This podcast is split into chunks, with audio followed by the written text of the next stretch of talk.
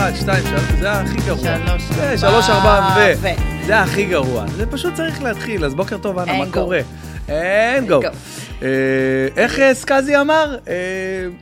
סקאזי הרג אותנו. פתיח. פתיח, ומתחילים. אז אין לנו פתיח, אנחנו פשוט אומרים בוקר טוב. בוקר טוב. מה קורה? אחלה, איזה כיף שהזמנת אותי. וואי, בונה, הרבה... האמת שבעלי אמר, כשסיפרתי לו, זה אומר לי, אני מקנא בך. אמרתי לו, באמת, למה? נראה לי כזה איש כיפי, יהיה לך, מה זה כיף? איך בינתיים... אז אתה צריך להצדיק עכשיו את הספייה. כן, נכון, יש... לא, אבל ענית לי כזה, הרבה זמן לא ענו לי ככה. אחלה וזה. אנחנו נמצאים באיזה בורה שכבר כן, פתאום, סליחה שהזכרתי לך, אני מצטער. לא, אתה צודק, כי זה כזה משתנה גם כל הזמן. נכון. כי לרוב ששואלים אותי מה נשמע, ואז אני כזה... ואז כל התמונות רצות בראש, ואני חייבת להודות שרצתי לפני שהגעתי לפה. וואו, זה מעולה, זה מנקה. ולא רצתי כמעט 3 שנים, הייתי כזה תקופה לפני רעיון וכזה, מאוד חזק בריצות, רצתי מרתון, רצתי זה, הייתי כזאת רצה. ול3 שנים עזבתי את זה, והמצב הזה הוציא אותי חזרה לרוץ. כי ממש הרגשתי שאני צריכה משהו שיכול לנקות לי שנייה את הראש, את הנשמה, לנשום רגע, להיות כזה בסנטר שלי, זה מדהים, כי יש... והנה, אני רגע אחרי, ואני אומרת מדהים, כי כאילו אני עדיין עם אנדרופינים. כן, לגמרי. וגם לא פתחתי את האינסטגרם עדיין. וואו, זה הכי חשוב. הכי חשוב. אם יש משהו שאני מקפיד, עכשיו בתקופה הזאת, זה להתנתק כמה שיותר, לפחות בבוקר.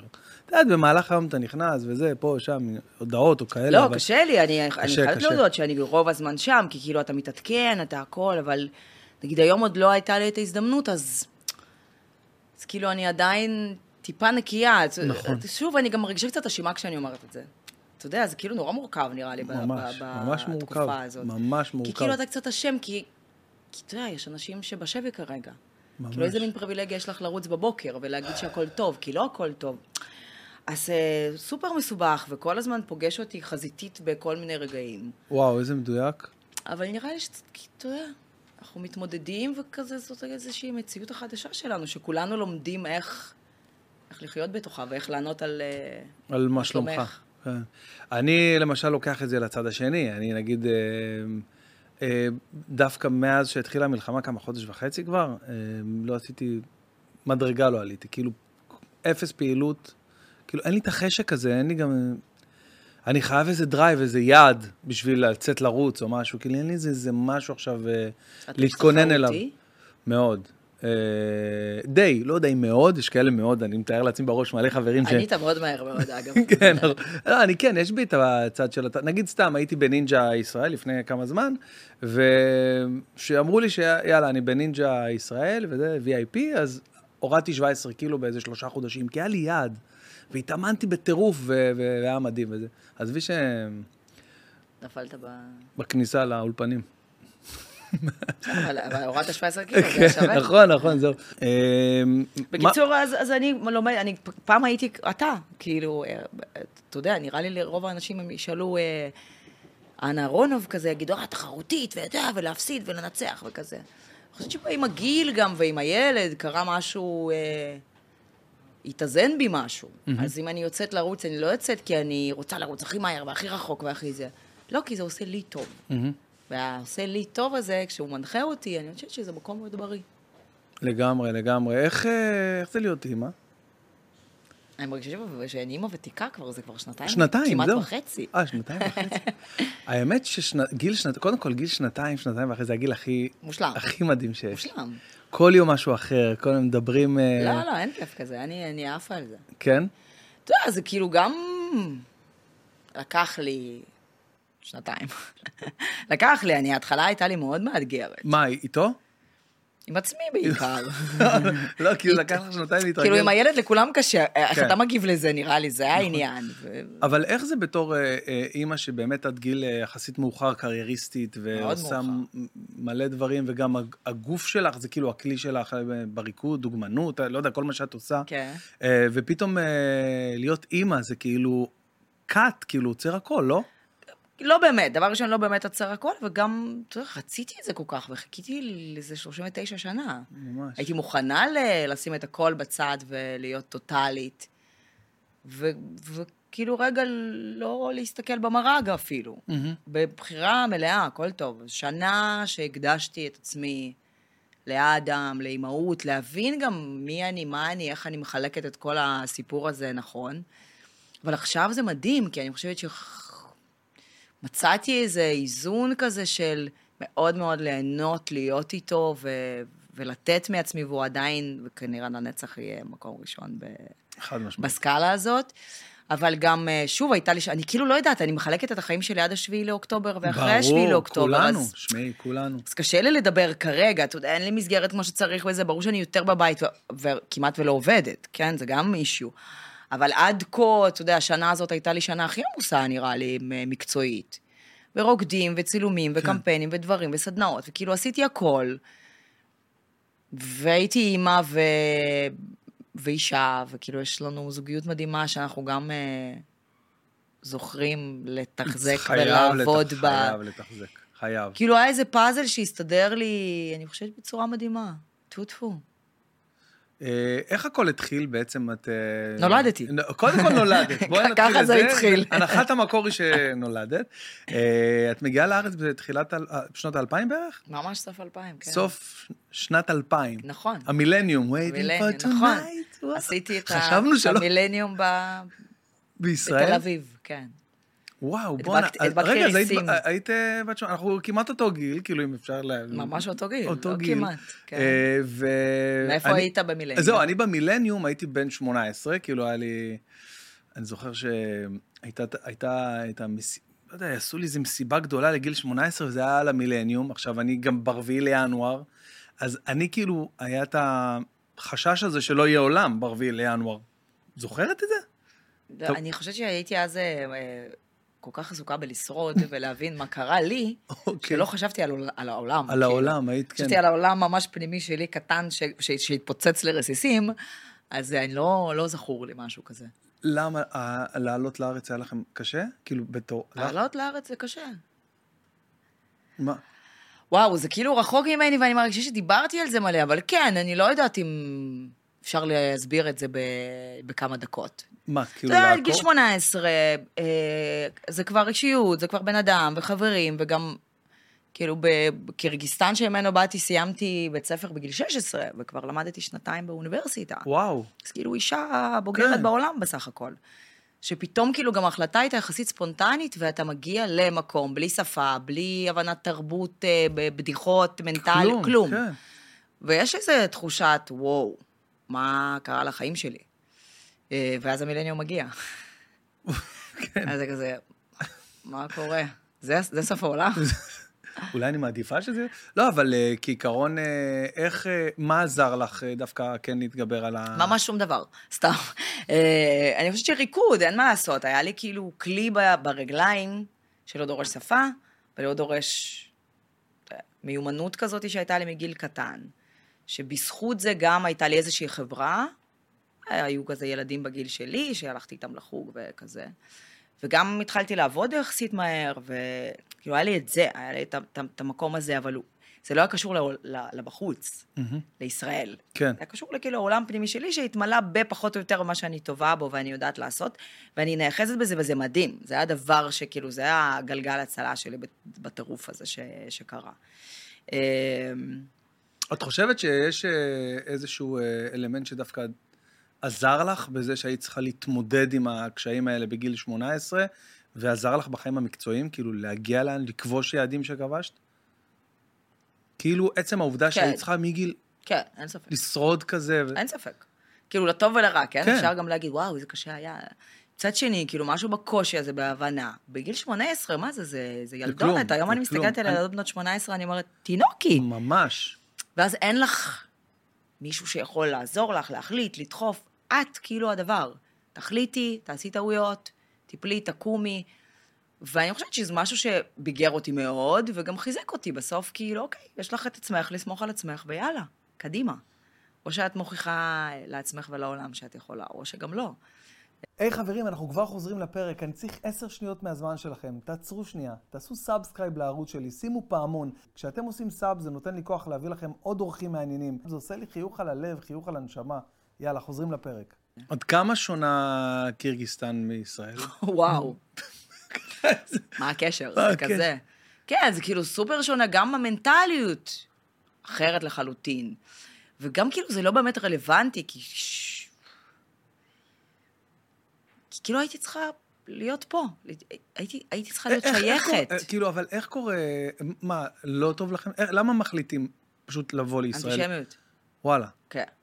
אנטישמיות, כאילו ההורים שלי בעיקר, אני פחות הרגשתי את זה בגיל 18. ההורים שלי התחילו ממש להרגיש את זה, כל המשפחה כבר הייתה פה, אנחנו היינו שם כי כזה, כולם עבדו וכאילו היה בסדר. ופתאום נהיה לחץ כזה של אוקיי, אבא יהודי, ומתחילים כזה בעבודה כבר להתייחס אליו בצורה פחות נעימה. כן, חד משמעית. הנה, עכשיו כל זה צץ, זה מדהים שעכשיו כל זה צץ, כי אז היה מין בין השורות כזה, כי אף אחד לא אמר את זה בכל, כי זה לא היה פוליטיקלי קורקט. אבל אתה מרגיש, אתה לא... המשפחה מתחילה להרגיש, בונה, אנחנו לא יודעים כמה זמן עוד נצליח לשרוד פה, ומחליטים לעלות, והנה אני מסתכלת היום. שולחים לי, יש לי כזה קצת עדיין חברות, לא הרבה, או כזה לאימא שלי עוד היא יותר... קוראת וזה, אני קצת פחות, והיא שולחת לי כמה הם יוצאים, נגיד בואו נלך להפגין מול בית ספר ליהודים, אני לא יודעת כמה יהודים נשארו שם בכלל, אנחנו בודדים, וזו מדינה מוסלמית גם, שהם כזה לא קיצוניים, אף פעם לא הרגשתי שיש להם איזה עניין עם דת, and still היום, אתה רואה, הם יוצאים החוצה והם מפגינים, והאנטישמיות פשוט, יש לה פתאום איזו הצדקה, אז זה פתאום צף, ואני אומרת, זה תמיד היה שם, ההורים שלי לא סתם הרגישו את זה. פשוט זה כאילו היה, אף אחד לא באמת אמר את זה. זה כאילו היה נעים להגיד, אנחנו שונאים אתכם. אז כאילו כל ההתנהלות היא הייתה, לא 100. אבל הנה, אני אומר, זה מה שקורה ברוסיה גם עכשיו. כאילו הם תמיד היו אנטישמים, זה פשוט צץ עכשיו לצערי. מה רוצים מאיתנו? למה זה ככה? אלוהים, אם הייתי יודעת. כאילו אוהבים לא לאהוב אותנו, באמת. גם מה, תנו לנו לחיות. מה אתם רוצים? אנחנו לא רוצים מאף אחד שום, תנו לחיות. יש לנו את המדינה שלנו. אנחנו 1% מהעולם. אנחנו 50%. כן, מה זה? אנחנו כלום. מה אתם רוצים? עזבו אותנו. די. מותר להגיד? כן, מותר להגיד. עזבו אותנו קוסם. זה מה שהוא אמר. נכון, מה? לא, כי... לא, באמת, אני אומרת לך, אני כאילו חווה היום איזו התבאסות מקבילה. כי כאילו גדלתי שם, והיו לי חברים וזה, ויש לי קבוצת וואטסאפ כזה של כל התיכון, שהיא מדי פעם מתעוררת להם הולדת וכזה, וטיטיטיט. מה, את רצינית? של התיכון משם? משם, כן. וואו. וכולם כזה, אחד בארצות הברית, אחד בהונג קונג, אבל הרוב כזה רוסיה, קירגיסטן. והיא כזאת פעילה ברמת ההולדת וחגים וכזה. ובואו, כשהתחיל כל הבלגן, אחת בפרטי כתבה לי, ממש בכזה שמינית תשיעי, שכנראה בעולם היה נראה שבאמת אנחנו פה בטירוף, כתבה לי, הכל בסדר, מצחה משהו, אתה תמיד יכולה לבוא, מין כזה. ועוד כמה... לקח להם ממש צ'יק צ'ק לשכוח. 25 אנשים בתוך הקבוצה שלמדו איתי, וזה, ביום ההולדת, ומזל טוב, אחד לא כתב, האם את בסדר? מה קורה? אולי תספרי. וואו. ואני כאילו קצת לוקחת את זה אישי, אני אומרת, איזה בסה, הנה, קרה לנו משהו, וכאילו, חברים שלי, או אנשים שכזה, יש לי איתם עבר, ו3 שנים של תיכון, וכיף, ופן, כאילו, לא מעיזים אפילו להגיד, כי אני בטוחה שיש שם שטיפת מוח, וכאילו, שונאים אותנו. ואני מתבאסת. כאילו, ממש ציפיתי. מבאס, מבאס. ציפינו מהרבה אנשים בעולם לתמיכה. התבאסנו מהרבה אנשים. מצחיק אותי, כאילו, הקטע שעכשיו את חוזר, את באה לישראל בגיל 18, אוקיי? וכאילו את כבר 2 באוניברסיטה, ואז את באה לפה ומולך, שומעת, את בעצם בכיתה י"ב עכשיו. אבל לא הייתי אמורה, כאילו, אתה יודע. היית צריכה לי, ברור, נו, מן הסתם. כן, אבל... אבל בגיל שלך, שמעת, ילדות בגיל שלך עכשיו בי"ב, אז... כן, ואני כבר כאילו, יאללה, צאי לעבוד. פשוט עבדת? כן, אני עברית, אין לי שפה, אין לי כלום. הלכתי לאולפן. אולפן וריקודים, ואז בגלל שהיה לי את הריקוד, אז יכולתי כזה להופיע וללמד, וכמה זמן לקח לי ללמוד את השפה? צ'יק צ'ק, לא, בגיל הזה, שילדים לומדים מהר. איזה ילדים? 18 זה לא ילדים, שמה. כן, 18 זה כבר... 6 זה ילדים. נכון. 9 זה עוד ילדים. נכון. 18 זה כבר לא ילדים. ילד בן 6, תוך שנה יש לו את כל השפה. כן. ממש. כן.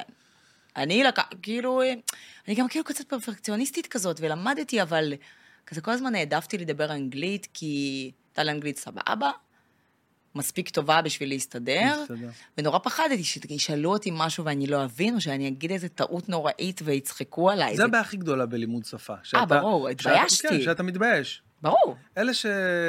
don't give a fuck, מדברים חופשי. היו איתי בנות באולפן, הרבה פחות, אני כאילו תלמידה מצטיינת, רושמת הכל, ואז אנחנו מגיעות למכולת לקנות קולה, והיא, אני זה, תביא, נו, זה, הקולה, אני, בבקשה, ואני, אפשר בבקשה קולה, אני רוצה בבקשה קולה, אני זה, תבקשי. כזה, זו אני, אז כאילו שתקתי מלא זמן, כי פחדתי. אבל אז נראה לי נפתח לי, אני כזה אגרתי, ואז, אוקיי, נראה לי שאני יכולה. הבנתי את הקומבינה, יאללה, יש לי את זה. כזה, שנתיים לקח לי. ומתי היה הרגע הראשון שאת עוברת... עושה משהו כאילו מיוחד ראשון, פעם ראשונה, כאילו שהוא קצת... תגדיר מיוחד? נניח סתם תחרות ראשונה זוכה, או כאילו לפני החשיפה, הטלוויזיה. היו רגעים בדרך. כי היית בעצם ב... נכון, הייתי בספורט תחרותי, הייתי בריקוד תחרותי, ויחסית מהר התחלתי כזה... להשתתף פה בתחרויות, ולקחת מקומות, ולטוס לחו"ל לייצג את המדינה... כי זה היה מצחיק, הייתי עם כזה דגל ישראל איפשהו באירופה, באליפות העולם או אליפות אירופה, ובגדול אני לא ממש מדברת את השפה.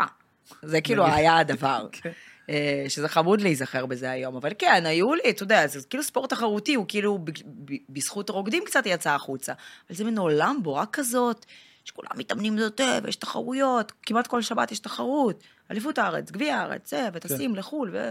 כאילו, הייתה לי ממש קריירת ריקוד מוצלחת בארץ. וזה כאילו כמו, כאילו, יש שגרת אימונים. 5-6 פעמים בשבוע. הייתה, זה ספורט מקצועי לכל דבר, הוא פשוט לא ספורט אולימפי, אבל ספורט מקצועי לכל דבר, ממש ספורטאים. היה בחור, תנסה למצוא לי את השם שלו, מחליק על הקרח שעלה מרוסיה, כן. וייצג אותנו באולימפיאדת בייג'ין. יש פה החלקת על הקרח? מזמן, אני מדבר איתך על שנות ה...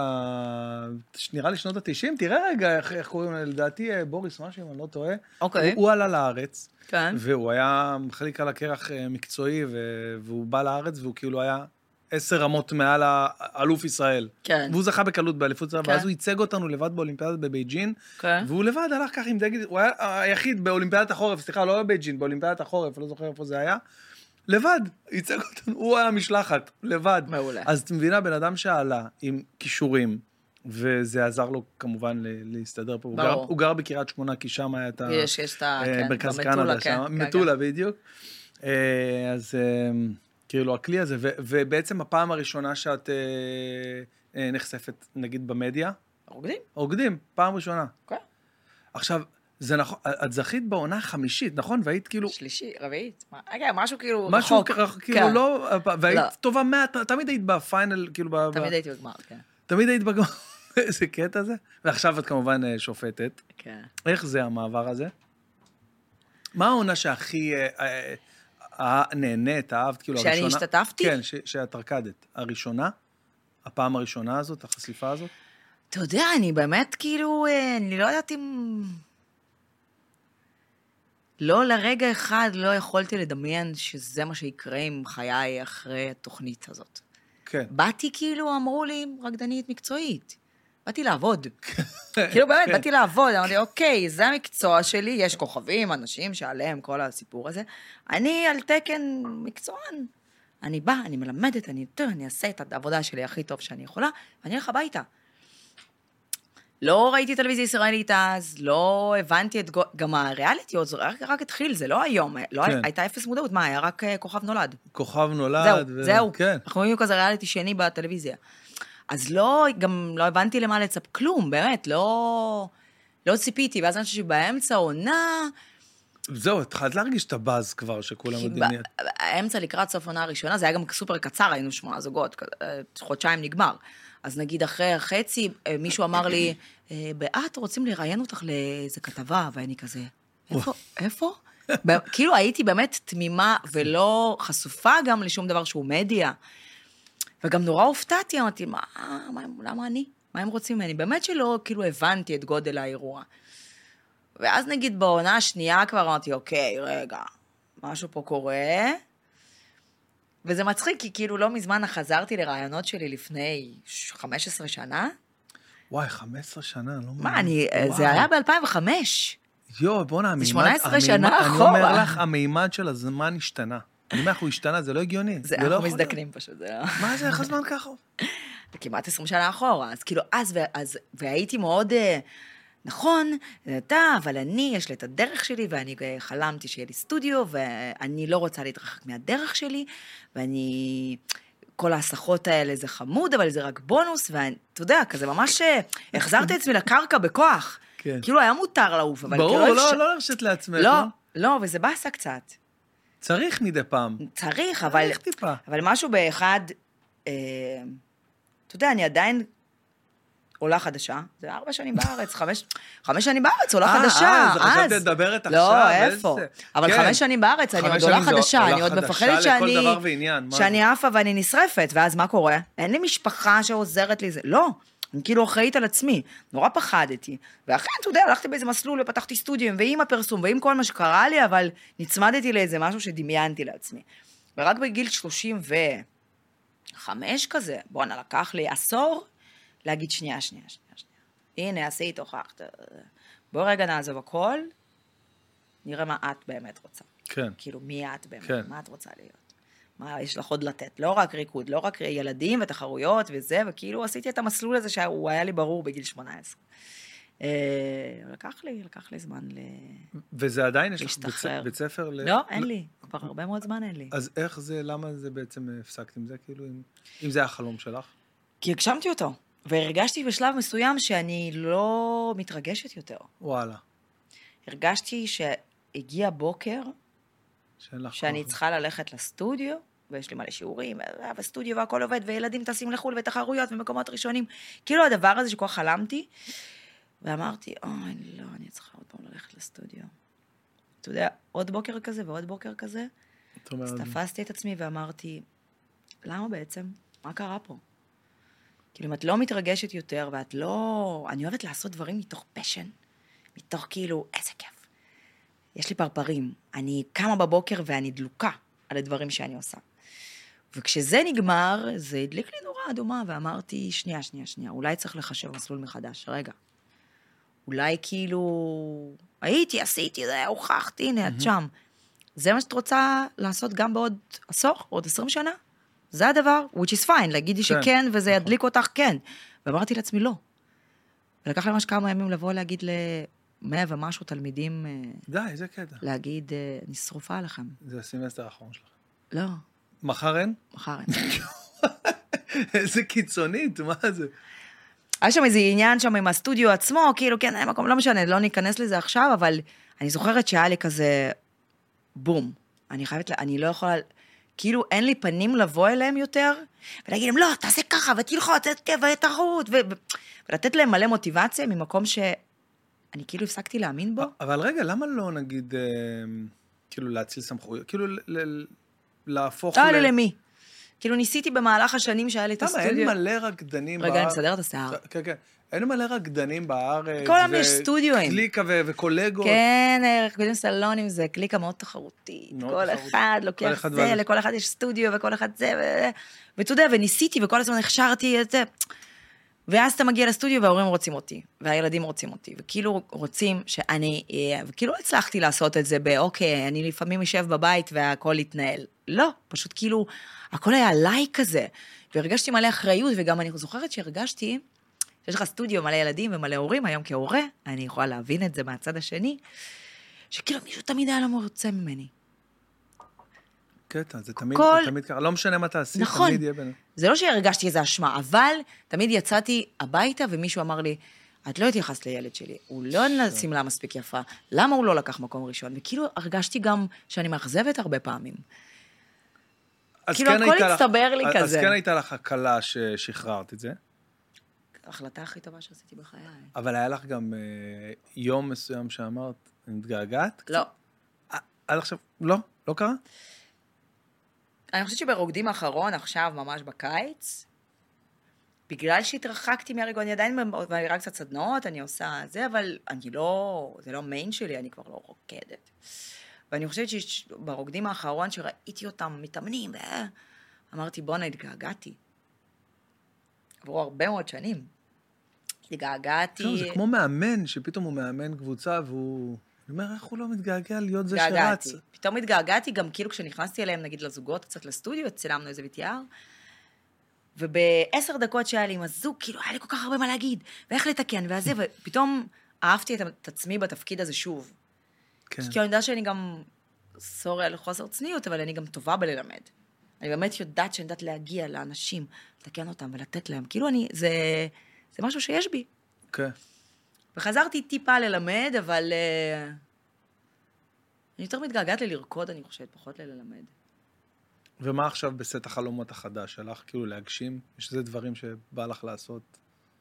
בא לי שיש שלום רגע. שיש שלום? את עוד מאמינה שיש שלום? בינינו, אני שואל.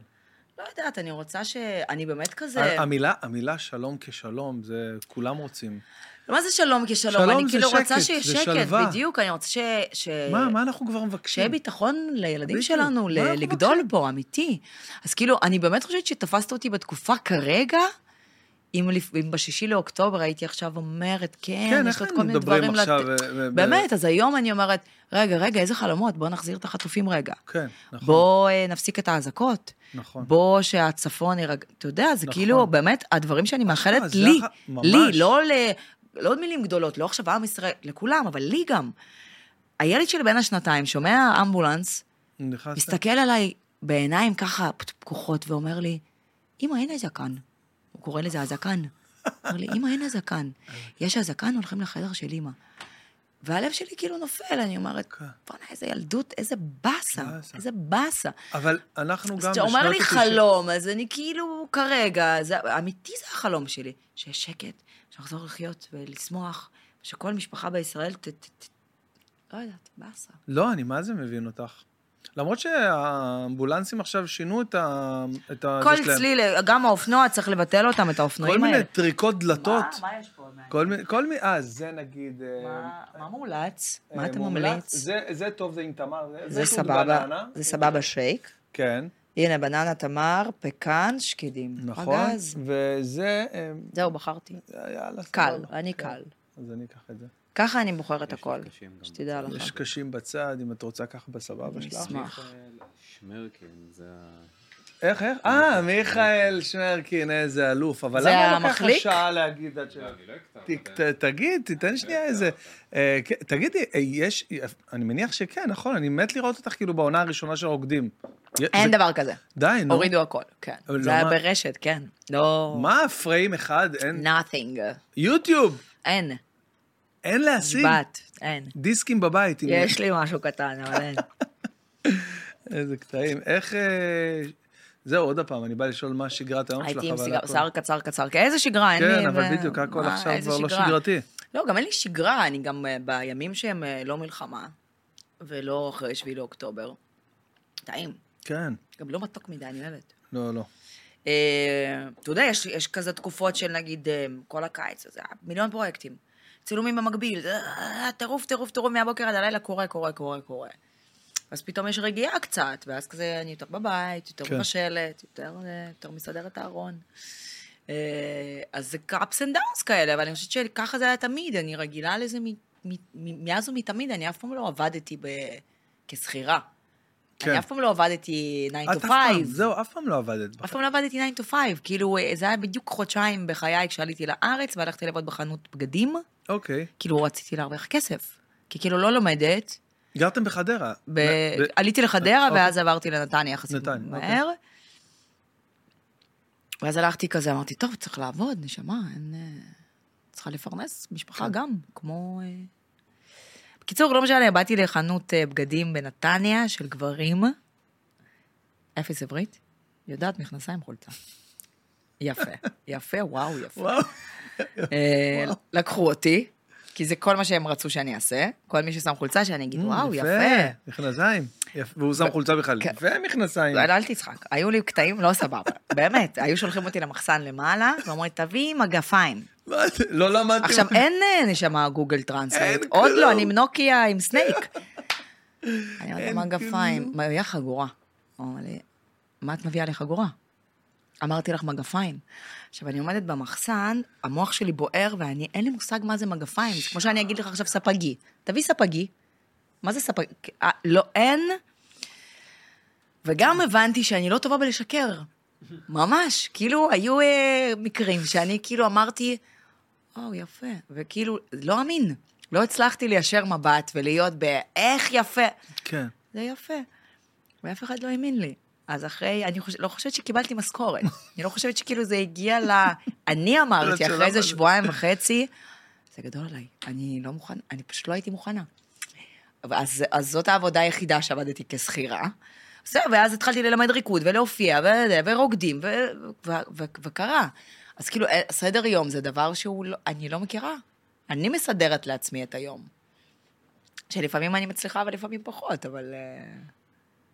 לפעמים אני גם מרשה לעצמי לא לעשות כלום, איזה כיף זה. את יודעת, אנחנו פה בארץ, אנחנו כאילו מקטלגים, אנחנו כאילו בגלל העליות שהיו, רוב העלייה הגדולה שהייתה מרוסיה, אז הרבה שהגיעו, נגיד, ממקומות אחרים, כמו קירגיסטן, צורך. כן, כן, ברית המועצות לשעבר. כן, ברית המועצות, אז כאילו, התייחסו לכולם כרוסים, כאילו כאל רוסים. עכשיו אני מדברת רוסית, אני מניח. כולם מדברים רוסית. כן, אין לי את זה, אני לא מרוסיה, אני מאוקראינה, אני לא מרוסיה, אני מקירגיסטן. אין לי את זה. אין את זה, אבל... כי אני מבינה שכולנו דוברי רוסית, וכולנו גם גדלנו אותו דבר, זה העניין. אז זהו, התרבות היא סובייטית כזאת? סובייטית, ברור, אני נולדתי בברית המועצות, וכל... ילד סובייטי... רק בעצם בשנות ה-90 היא הפכה ל... 90, 91 נהיה, ועדיין המשכנו ללמוד נגיד כולנו לפי אותם ספרים, ראינו אותם סרטים מצוירים, עשינו הכל אותו דבר, התלבשנו אותו דבר, כן? אנחנו היינו במקום שלנו לבחור משהו שאתה רוצה, אין. יש 2 שמלות בחנות, 4 ספרים, וזה כולם אותו דבר, אז לא משנה אם אתה מאוקראינה או מקירגיסטן או מ... כולנו גדלנו על אותם ערכים, על אותם דברים. אז בגלל זה אני לא מתבאס, אין לי איזה אגו להגיד, לא, לא, לא, אני לא מרוסיה, אני מקירגיסטן. כאילו זה נהיה לאחרונה כזה. אבל אני מבינה מאיפה זה מגיע, כי מבחינתך אין הבדל אם הייתי עכשיו מקירגיסטן או מאוזבקיסטן או מאוקראינה. לא, מאוזבקיסטן, טורקיסטן, כל האזורים האלה, אני חושב שזה חבל ארץ מאוד... חוץ מזה שיש לנו אוכל טיפה יותר טעים, אין שום הבדל. זהו, מבחינת האוכל, זה מה שמעניין אותי, אני אגיד לך למה זה מעניין אותי. דבר אליי. אני עושה בינג' מטורף על אהרוני וגידי. איזה אוכל טעים. וואו, תקשיבי, אני כל לילה אני רואה איזה פרק, טורקיה ובוכרה. אתה יודע שעוד מישהו אמר לי את זה עכשיו? תקשיבי. שזה מה שאנשים רואים עכשיו? אני כל היום רואה את זה, אני אגיד לך למה. למה? כי יש שם את מה שאנחנו לא יכולים לעשות עכשיו, לנסוע. לטוס כאילו. לטוס, לטייל, ללכת. אתה חווה עולם קצת דרכם. כאילו אני מרגיש שאני שם איתם, בשבטים המונגולים שם, טייל ו... אז זה דרך חמשי, קירגיסטן. דרך חמשי, כן, כן, בטח. אז יש לנו כזה, זה קצת בוכרי כביכול, כל הכיסונים. היה לנו גם מלא קוריאנים, והיה גם אוכל קוריאני. ומלא, היו שם אויגורים, על הגבול עם סין קצת, לא? כן, זה גם, לא קצת, גבול עם סין. גבול עם סין. אז האוכל מעורבב כזה, ויש מלא סוגים של אוכל, ובאמת, באמת טעים. וואו. רציתי לחזור עכשיו, תראה מה הם עשו לנו. מה לחזור? רציתי לטוס. זהו, רציתי לשאול אם את... לא, לא טסתי עדיין, וזה היה החלום שלי, וכאילו הרגשתי שמוקדם מדי, והעבודה, ועניינים, וממש הגעתי למקום בו אני אומרת, די, זה הדבר. כאילו, אני רוצה לחזור ולהראות לאייל בעלי, איפה גדלתי. אתה יודע, אנחנו באים לבאר יעקב, ואומרים לי, פה הייתי בצופים. נכון. זה גם מרגש אותו, אבל יש לו נגישות לראות את זה מתי שהוא רוצה. אני כאילו נורא בא לי להראות לו איפה למדתי, ובאיזה בית גרתי, והכל. לאיזה נוף התעוררתי בבוקר. איזה מסע שורשים, איזה נוף, באמת. ערים מושלגים. ערים. נכון? אין ים בקירגיסטן, אין. אנחנו גבוה בערים. וואו. כן, הטבע אימאלה, באמת. אחת המדינות היפות שיש.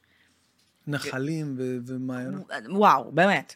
אין יפה כזה. אין, זה גם, אתה יוצא 20 קילומטר מהעיר, ואתה במקום, כמו שאתה רואה בסרטים, משהו מטורף, ערים, סוסי פרג, כאילו דברים, וואו. אז נורא רציתי, ממש התחלנו כזה להתגבש על איזשהו טיול שורשים, ואני כבר לא יודעת מתי זה יקרה עכשיו. איזה באסה. איזה יופי. הנה, הקירגיסטן שלי. וואו, איזה יופי. כזה, אתה מבין? שמע, הנה, את רואה את היוטה שם, זה ממש, איזה אסור, מה זה? זה אמיתי התמונה הזאת? זה אמיתי לגמרי. זה הדבר, ככה ציילנו כאילו. ויוט, כן, התמונה הזאת שכמעט לחצה עליה. התמונה הזאת, כן, זאת. זה וואו, כאילו זה לא שוויץ, זה קירגיסטן. וואו, זה מטורף. אז מהחדר שלי ראיתי את הקצה של הערים המושלגים. כל בוקר. וזה תמיד שלג, כאילו, כי נורא קר שם. זה 700-800 מטר למעלה, נכון? יותר, 1400 בהכי גבוה. בהכי גבוה, ואז האקלים שם קר. 4 עונות. 4 עונות יש? כן. בקיץ חם מאוד, 40 מעלות, פשוט בלי לחות. ובחורף כזה מינוס 15 שלג. ומה הסיפור עם הסוסים שם, עם מה שעושים מהחלב של הסוסים שם, אלכוהול? טעים, איך אני אוהבת. באמת? כן. טעמתי? זה משהו שנפוץ שם, נכון? כאילו מאוד... כן, וזה כאילו עם אחוז אלכוהול, כן? כן, זה הציסה שלו. כן, טעים, אני אוהבת. כאילו נגיד, האמא שלי לא יכולה לגעת בזה, אחותי גם לא יכולה. כאילו יש לזה גם קצת טעם מאוד ספציפי כזה. כן. לא כולם ספציפי. מיוחד. לא כולם כאילו אוהבים את זה, אבל אני כזה, אני ואבא שלי... זה משהו שהוא קרוב לבירה, נגיד, בערך? זה כאילו חלב שקצת עבר... אני כבר לא זוכרת, האמת. לא, אני משקרת. אני זוכרת שאני אוהבת את זה, אבל אני לא זוכרת את הטעם. לא זוכרת. באמת. איזה קטע. תשמעי, זה כאילו תמיד נראה לי... זאת מדינה מטורפת, באמת. יום אחד זה יקרה. כן. בלי שנרגיש. יום אחד זה יקרה. אני דווקא כן מכריח את עצמי לחשוב אופטימי. כן? כן, זאת אומרת שלקחת את התרחיש הכי אופטימי, מהו התרחיש שלך הכי אופטימי? שכל העולם יבין ויבין עם מה אנחנו... תקשיבי, זה לא רחוק, הדבר הזה שהעולם יבין עם מה אנחנו מתמודדים, ועם זה שיש איסלאם, אבל יש גם טרור שמאוד מאוד מחובר ומתכתב. לנו אתה לא צריך להגיד את זה, אנחנו כאילו מבינים הכל, אבל אני אתן לך צד, סורי שאנחנו נכנסים לזה, כן? אבל אין מה לעשות. אין מה לעשות, זה המציאות שלנו. אני נמצאת גם באינסטגרם בכל מיני ערוצים, רואה כל מיני בלוגרת ברוסיה. רוסיה, הרוסים. עכשיו מאוד ברור שפוטין נגדנו ולא מעניין אותו והוא עוזר להם והוא לא הצד שלנו בשום צורה. ואני ממש מבינה מתוך הדברים שקוראים שם, שיש שם שטיפת מוח מאוד ברורה, שמראים רק צד אחד, שמציגים אותנו כאגרסור, רק אנחנו תוקפים ורק אנחנו זורקים ורק אנחנו מראים רק אזרחים, לא מדברים על טרור, לא מדברים על חמאס, לא מדברים על 7 באוקטובר, לא מדברים על מה הם עשו לנו, לא מדברים על מה הם ממשיכים לעשות לנו. אתמול ראיתי שהיא המשיכה, יש איזה מישהי אחת שאני נכנסת בה כל הזמן, והיא המשיכה ואמרה, עכשיו הם תקפו גם בלבנון. וואו. עכשיו היא לא ממציאה את זה, אני קולטת. זה כן, זה ש... מה הם רואים? טלוויזיה, רדיו זה, וכשיש לך רק שטיפת מוח מצד אחד... אבל בעידן שלנו שהכל בחוץ... כן, אבל יושבות שם סבתות שלא יושבות באמת יותר מדי בזה, וכש-80% מהזמן מטפטפים לך במוח משהו אחד, אתה מתחיל להאמין בו. בוא, אל תראה רגע צד שלנו. תשב איפשהו בחוץ ותראה רק צד של הזאתים, כל הזמן, כל היום, עוד ילד... פייק או לא פייק, כן? אבל מה לעשות, במלחמה כמו במלחמה, אנחנו יודעים נגד מה אנחנו מתמודדים, ואנחנו עומדים בגאווה ויודעים שזה הדבר לעשות. שאף אחד לא יגיד לנו אחרת. אנחנו נלחמים על המדינה שלנו. אל תגידו לנו איך ומה לעשות. ניסינו אחרת, לא עבד. נכון. אז בואו תירגעו כולם. נכון. שקט. זו הנקודה. ניסינו אחרת ולא עבד. מי? למה? אנחנו רוצים את זה? למה אנחנו רוצים שהילדים שלנו לרוצים למקלטים? לא. אז בואו עכשיו כולם, תבינו מה אנחנו עוברים, אבל אף אחד לא רוצה להבין למה. חזרנו לאותה נקודה, כי אנחנו יהודים. כי אנחנו יהודים. וכיף להם לשנוא אותנו, הם ממש יש להם איזו הנאה פנימית, לא מעניין אותם לא העם הפלסטיני, ולא מעניין אותם האדם, לא מעניין אותם.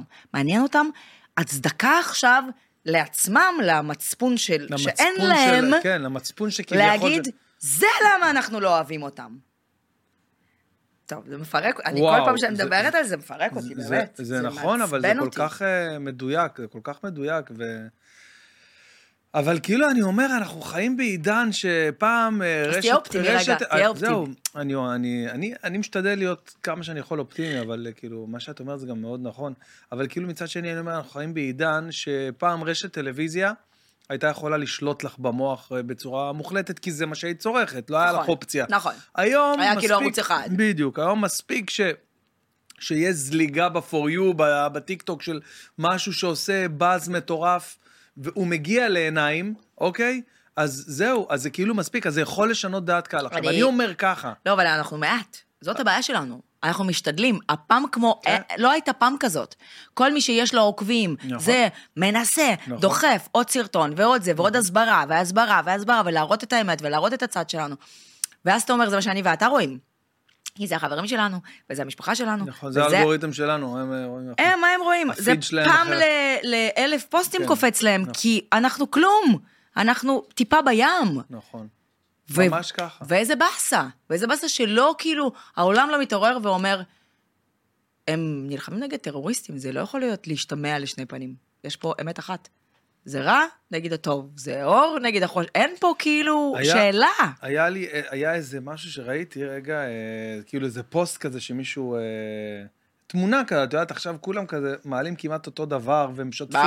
ברור, כי בא לך שזה יגיע לכמה שתי אנשים, זו הסיבה. אין ברירה, נכון, כן, לגמרי. איפה זה היה גדול כזה, רשום, we are done explaining to the world, הנה. We are done explaining our right to exist. די, כאילו, יאללה, לא מעניין.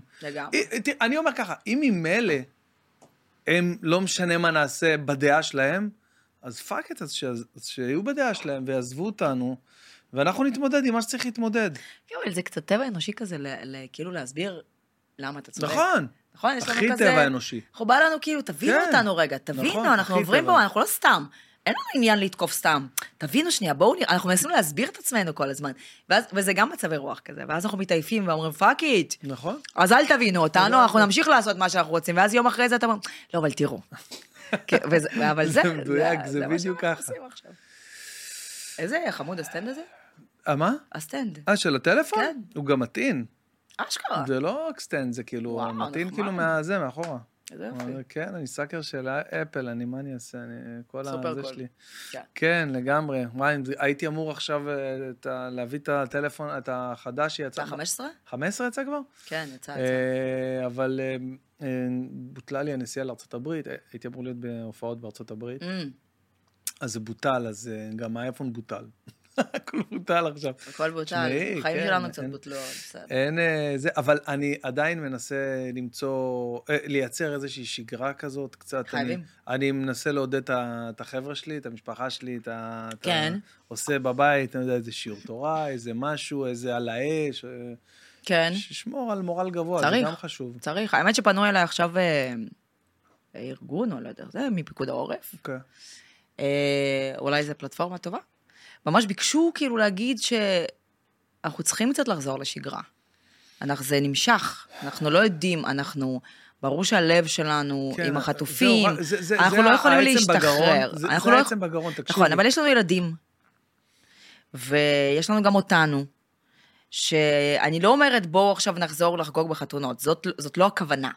אבל הכוונה היא אם הריצה עושה לי טוב, או יוגה עושה למישהו טוב, או פילאטיס, או whatever, זה בסדר, לדעת איפה המרחב המוגן, כמה זמן יש לי להגיע אליו, להיות ערוך לכל תרחיש, אבל כן לאפשר לעצמך איזה משהו שהוא שגרה. ואם זה ארוחה משפחתית, ולא נסיעה כאילו לאזורים קצת פחות סימפטיים, אז כן, אתה יודע, הייתה תקופה כאילו, אני הרגשתי שזה 3 שבועות, פחדתי לצאת מהבית. כן, האמת... עכשיו איזה משהו שאני אומרת, אוקיי, it's okay, אבל אני אוכל לנסוע למשפחה שלי בנתניה, ואני יכולה... כאילו קצת למצוא את הניצוץ של השגרה של פעם, בתוך הדבר, כי אנחנו אמיתי לא יודעים גם מה זה יימשך. זה יכול לקחת שנה. די, נו, מה את עכשיו מלחיצה? זה יכול. אני לא... אני רק אומרת. זה לא אני אמרתי. נכון. מישהו מהבחירים שלנו אמר. זה יכול לקחת גם שנה. אז צריך כאילו... אתה יודע, אני עדיין יצאתי בשבת לריצה למען החטופים, היה שם מעל 1,000 איש, די. רצנו למען החטופים, איפה זה היה? בנמל תל אביב, וואו, אני לא יודעת איזה, זה התחיל בכזה 4-5 חברים, שכל המשפחה של אחד מהם חטופה, וזה מה שהוא כאילו הרגיש, הוא כזה מרתוניסט או טריאטלט, ואנשים שרצים הם כאילו... זה התרפיה של הכל. זה כאילו, זה הדבר. דרך ריצה, הם מנקים הכל, מבטאים הכל. תקירת אלה בלי החולצה שרצים ואין להם אחוז שומן בגוף. בא לי? די. יו, איך אני מקנה באנשים האלה, והם רצים, וזה מבחינתם כמו לנשום. כאילו, הם פשוט... ריצה זה מדהים. אני סובל, אני כאילו אני עושה, אני מעריצת ריצה. אז זה התחיל מכזה 5 חברים, בשבוע החמישי, שזה היה בשבת הזאת, שאני פעם ראשונה הצטרפתי, כי כזה ראיתי בסטורי גם של איזה חברה, מעל 1,000 איש. די, נו. כל אחד רץ עם במקום המספר, עם תמונה של אחד החטופים, דגלי ישראל, וכולם ביחד לפני הכניסה לריצה שרנו התקווה. וואו, ובכיתי, כאילו היה כזה מרגש, משהו בייחוד וביחד הזה, וברצון האמיתי, אנחנו רוצים לחבק את המשפחות, ואני, במיוחד שמאז שאני אימא, אתה יודע, אני חושבת על הילדים האלה, אני אומרת, אין, אי אפשר, תקשיבי, אי אפשר לחשוב על זה. אי אפשר, אם אתה נכנס לזה, אם אתה מתחיל טיפה לחשוב. אין מה לעשות, אתה מקרין את זה קצת על עצמך, אתה חושב על הילד שלך, על איך אתה היית מגיב, על איך זה, מה הילד, איך הוא מסתדר, הוא צריך אנרגיה להוציא, הוא צריך משחקים, הוא צריך טיפול, אתה יודע, אתה חושב על זה. אז אתה יודע, ואז העוצמות האלה, וכולם רצים ביחד, וכולם כאילו באיזה... איזה אנרגיה מטורפת. אז זה גם מקום לתת. או אני ובעלי... מאיזה נקודה עד איזה נקודה רצתם? כל אחד, כולם יצאו מאותה נקודה, ואז כאילו תזרמו. מה שיש לכם. בא לך ללכת 700 מטר, הכל קול, תלך 700 מטר. אבל תרגיש שאתה... הנקודה הזאת, המפגש. זה, הביחד הזה, העוצמות האלה. זה גם לתת קצת למשפחות של חטופים גם בעיניי, להגיד, אתם לא לבד, אנחנו באמת פה, אנחנו לא חזרנו לשגרה והכל בסדר, לא הכל בסדר. אנחנו זוכרים, אנחנו... תומכים, אנחנו ניצק את זה, אנחנו נדרוש, אנחנו נמשיך. וכל אחד בדרך שלו. היום הילדה שלי שאלה אותי, למה בעצם יש הפגנות לחטופים? עד כמה היא? היא בת 10, אז אמרתי לה, כאילו, מה הכוונה, למה את מתכוונת? היא אומרת לי, בדרך כלל שיש הפגנות, אז שכאילו מישהו רוצה משהו שמישהו אחר לא רוצה. אבל כאילו כולם רוצים את החטופים, אז למה יש הפגנות? אז אמרתי לה, לכי לחדר שלך, תפסיקי, אני עכשיו קמתי, עזבי אותי. סתם לא. אמרתי לה, ברור, מה זאת אומרת? זה משהו... כמו שבנתי לך אגב במשפט עכשיו. אופי לחדר, עזבי אותי. לא, אבל... אמרתי לה, תראי, כולם רוצים, ברור, כולם רוצים זה, אבל אם אנחנו לא נדבר על זה כל הזמן, ונציף את זה, וזה יהיה בכותרות כל הזמן, מישהו עלול... טיפה אפילו לשכוח. הכי קל להתרגל. כן, כאילו אתה חוזר לשגרה שלה, פתאום אתה טיפה, אתה כאילו עכשיו...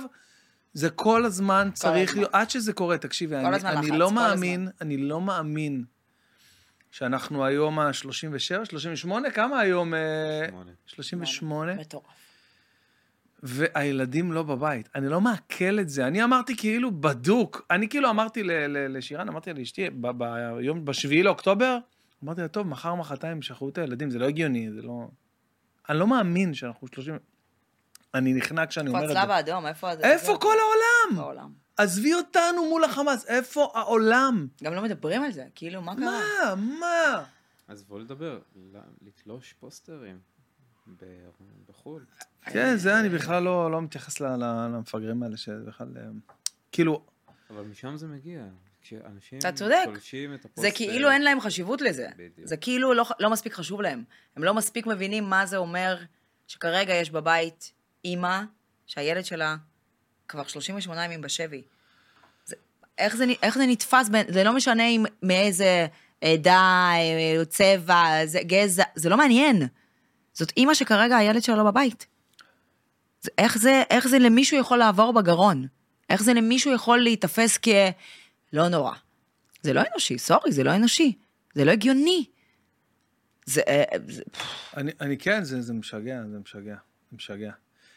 תגידי, אם היינו לפני 7 לאוקטובר, אמן. אז כאילו, על מה היינו מדברים עכשיו? מה שאלו אותך באינסטגרם? וואו, נכון, יש שאלות, טוב, זה בסוף אנחנו נעשה, כן, שאלון, אני מניח. אני לא יודעת מה מעניין אותך, אני כל הזמן בתחושה, באמת, שאני כבר 18 שנה... את יכולה גם לשבת ככה, כאילו שזה יהיה... כן, זה ככה, אני מתחיל לנזול לאט לאט, כן? שכאילו אני כבר 18 שנה מתראיינת, ונכון שהחיים שלי משתנים, וכל פעם יש איזה משהו חדש, וזה, ו... אני יכול להיות גלוי ואמיתי איתך? כן. אני כאילו לא מהצופים האדוקים של רוקדים, כאילו כמובן שאני מכיר אותך, וראיתי אותך במהלך הזה, אבל אני... לא יודע עלייך כמעט כלום, כאילו. אז זה מעניין, כי כאילו בתחושה שלי, אני אומרת, טוב, אני כל הזמן מתראיינת, ואני גם כזה סופר פתוחה באינסטגרם, ואני לא כאילו מצניעה, או לא מספרת על איזה שהם בעיות, או זה. אני כאילו אצליח כל בחוץ כזה. נגיד שירן אומרת לי, מי יש לך היום? וזה אמרתי לה, אנה אהרונוב, ואומרת לי, אוי, אני אוהבת אותה. איזה כיף. אמרתי לה, כן, מה, למה? תספרי לי, מה היא... אז היא אומרת לי, מה, היא שופטת ברוקדים כוכבים, היא... זה מה שאת יודעת בגלל שהיא... למה את אוהבת אותה? אמרת, לא יודעת, אני אוהבת אותה כבר מלא שנים. דבר ראשון זה כיף לשמוע. כן, אז קודם כל זה שיש קרקטר כזה שהוא לייקבול, אהוב. אני מתה על זה, שתדע לך. וכולם כן... אני לא חושבת שזה היה ככה תמיד. אני חושבת שהיה משהו מאוד מרתיע כשהייתי רקדנית מקצועית, והייתי כזאת נורא תחרותית, ולקחתי דברים קשה. רגע, עשית גם הישרדות? הישרדות, לא? עשיתי גם הישרדות, לא, אתה לא טועה. למה אני זוכר, כאילו, איתי תורג'מן, משהו? אני זוכר אותך... אבל למה הזכרת את זה? הבעלי אמר שהוא אוהב אותך. בעלי אמר, אתה איש כיפי וזה. למה לחזור אחורה? לא, אני זוכר, הנחתם משהו ביחד, נכון? הנחתו ביחד את זוג מנצח. זוג מנצח, זהו, את זה. את זה ראיתי למשל. זוג מנצח, כי זה ממש פורמט שבא לך לעשות. כן, כאילו, את רואה את זה בטלוויזיה, ואת לא יכולה להגיד, כאילו, אני ושירן יושבים, היינו עושים ככה, היינו זה, היינו מצליחים בזה. זה כאילו משהו שאתה מכניס אותך לשותפות עם המסך. אגב, מה שהיה לנו גם באותו אוכל, שלא האמנו שככה, שזה באמת ככה טלוויזיה. כאילו, אני קצת מכיר את הפורמטים השונים, אבל שירן הייתה בהלם, כאילו, לא... ממה? מכל הדבר הזה שאומרים לך, אתה יודע איך זה, טוב, יאללה, עושים כניסה, ועושים את 4 פעמים, כאילו, מה זה ככה? ושמודיעים על הזוכים, וכאילו ש... מצחיק שבעלי, אייל, הכרנו בלאהוב את אנה. כן, הכרנו בתוכנית טלוויזיה. זה אתה יודע. לא. לאהוב את אנה? לא, אז לא עשית תחקיר, אתה לא עושה תחקיר לפני הזה. חבנה אני לא עושה. אז אני הכרתי את בעלי בתוכנית טלוויזיה. לאהוב את אנה של אנה זק? לא, לאהוב את אנה של אנה אהרונוב, מה יש לך? רגע, סליחה, סליחה שאני יוצא כזה דביל, אבל יש... זה נכנס או שזה יוצא מעד? הכל נכנס, אנחנו לא מודרידים. יש אנה זק, יש לה גם... לעוף על אנה, סליחה. יש חדש עכשיו עם אנה זק, לעוף, אז לאהוב את אנה, סליחה. כן, זה הבדל של 25... אז... לא, הייתה תוכנית לפני 5 שנים, שקראו לה בקשת 12, שנקראת לאהוב את אנה. בה יצאתי ל12 דייטים. אחד מהם היה בעלי. מדהים, אני לא מאמין ש... והכרנו בתוכנית טלוויזיה, שזה הזיה. זה הזיה? זה הזיה. אני כאילו לא הבנתי, וגם היום שאני כזה, אנחנו בחול נגיד זה, מכירים איזה מישהו, מתחיל מספר, אז איך הכרתם? אנחנו טיווי שואו. מסתכלים אחד על השני כזה. אנחנו? טיווי שואו? זה נורא מוזר. זה נורא מוזר, אז כן. אז גם את זה עשיתי בחיי. הוא הנפש התאומה שלך? כן, לגמרי. אז כיף לי איתו. איזה מזל הוא, למרות שאני לא כל כך מאמין, זה סתם מעניין אותי. לא מאמין בזה כל כך. לא, מה הוא...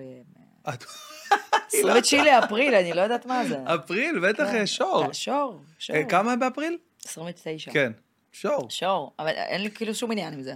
אז למה שאלת אם אין לך עניין? לא, כי סתם חשבתי, אני כן מאמין באותו מזל, כאילו, שבני אותו מזל שהם... לא, כיף לנו, באמת, כיף לנו, אמיתי, זה כאילו הדבר. קיצור, הייתי כבר בת 36, חוויתי ויצאתי וניסיתי והתערפתי והתפרקתי וכאילו הכל כבר קרה, ואז היה מגיע איש שפשוט קל איתו וכיף איתו ופן איתו ורגוע, כלום לא מלחמת העולם, ועד היום זה ככה וזה כיף.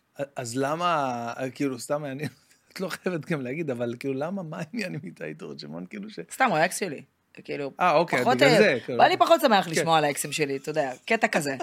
כאילו, לא יודעת אם הוא מיוחד במשהו, אבל פחות בא לו טוב. הבנתי, אוקיי. טוב, זה לגיטימי בסך הכל. הוא מקבל הכל, אבל כאילו, לא יכול לדבר על זה אם לא צריך. כן, לגמרי. מקובל, כאילו. ומה הוא עושה בחיים, אפשר לשאול? כן, יש לו בר יין, הוא כזה חובב יין. וואי, איך אני אוהב, איך אני אוהב.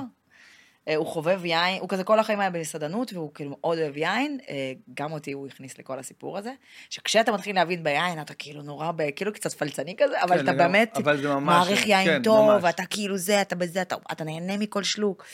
יש לו בר יין קטן בצפון העיר, שגם עכשיו אנחנו עושים, נגיד, נתנים פלטפורמה כל שישי למלא מגדלים ויצרנים, למכור דברים, בואו, קחו שולחן, תמכרו.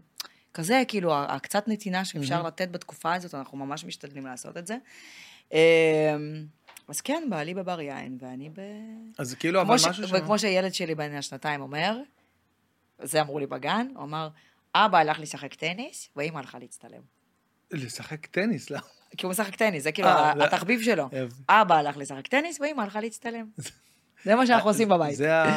אלה תפקידים בבית. כן, אבל זה קורה, זה בעצם שגרה שלך, כאילו כל המצטלם.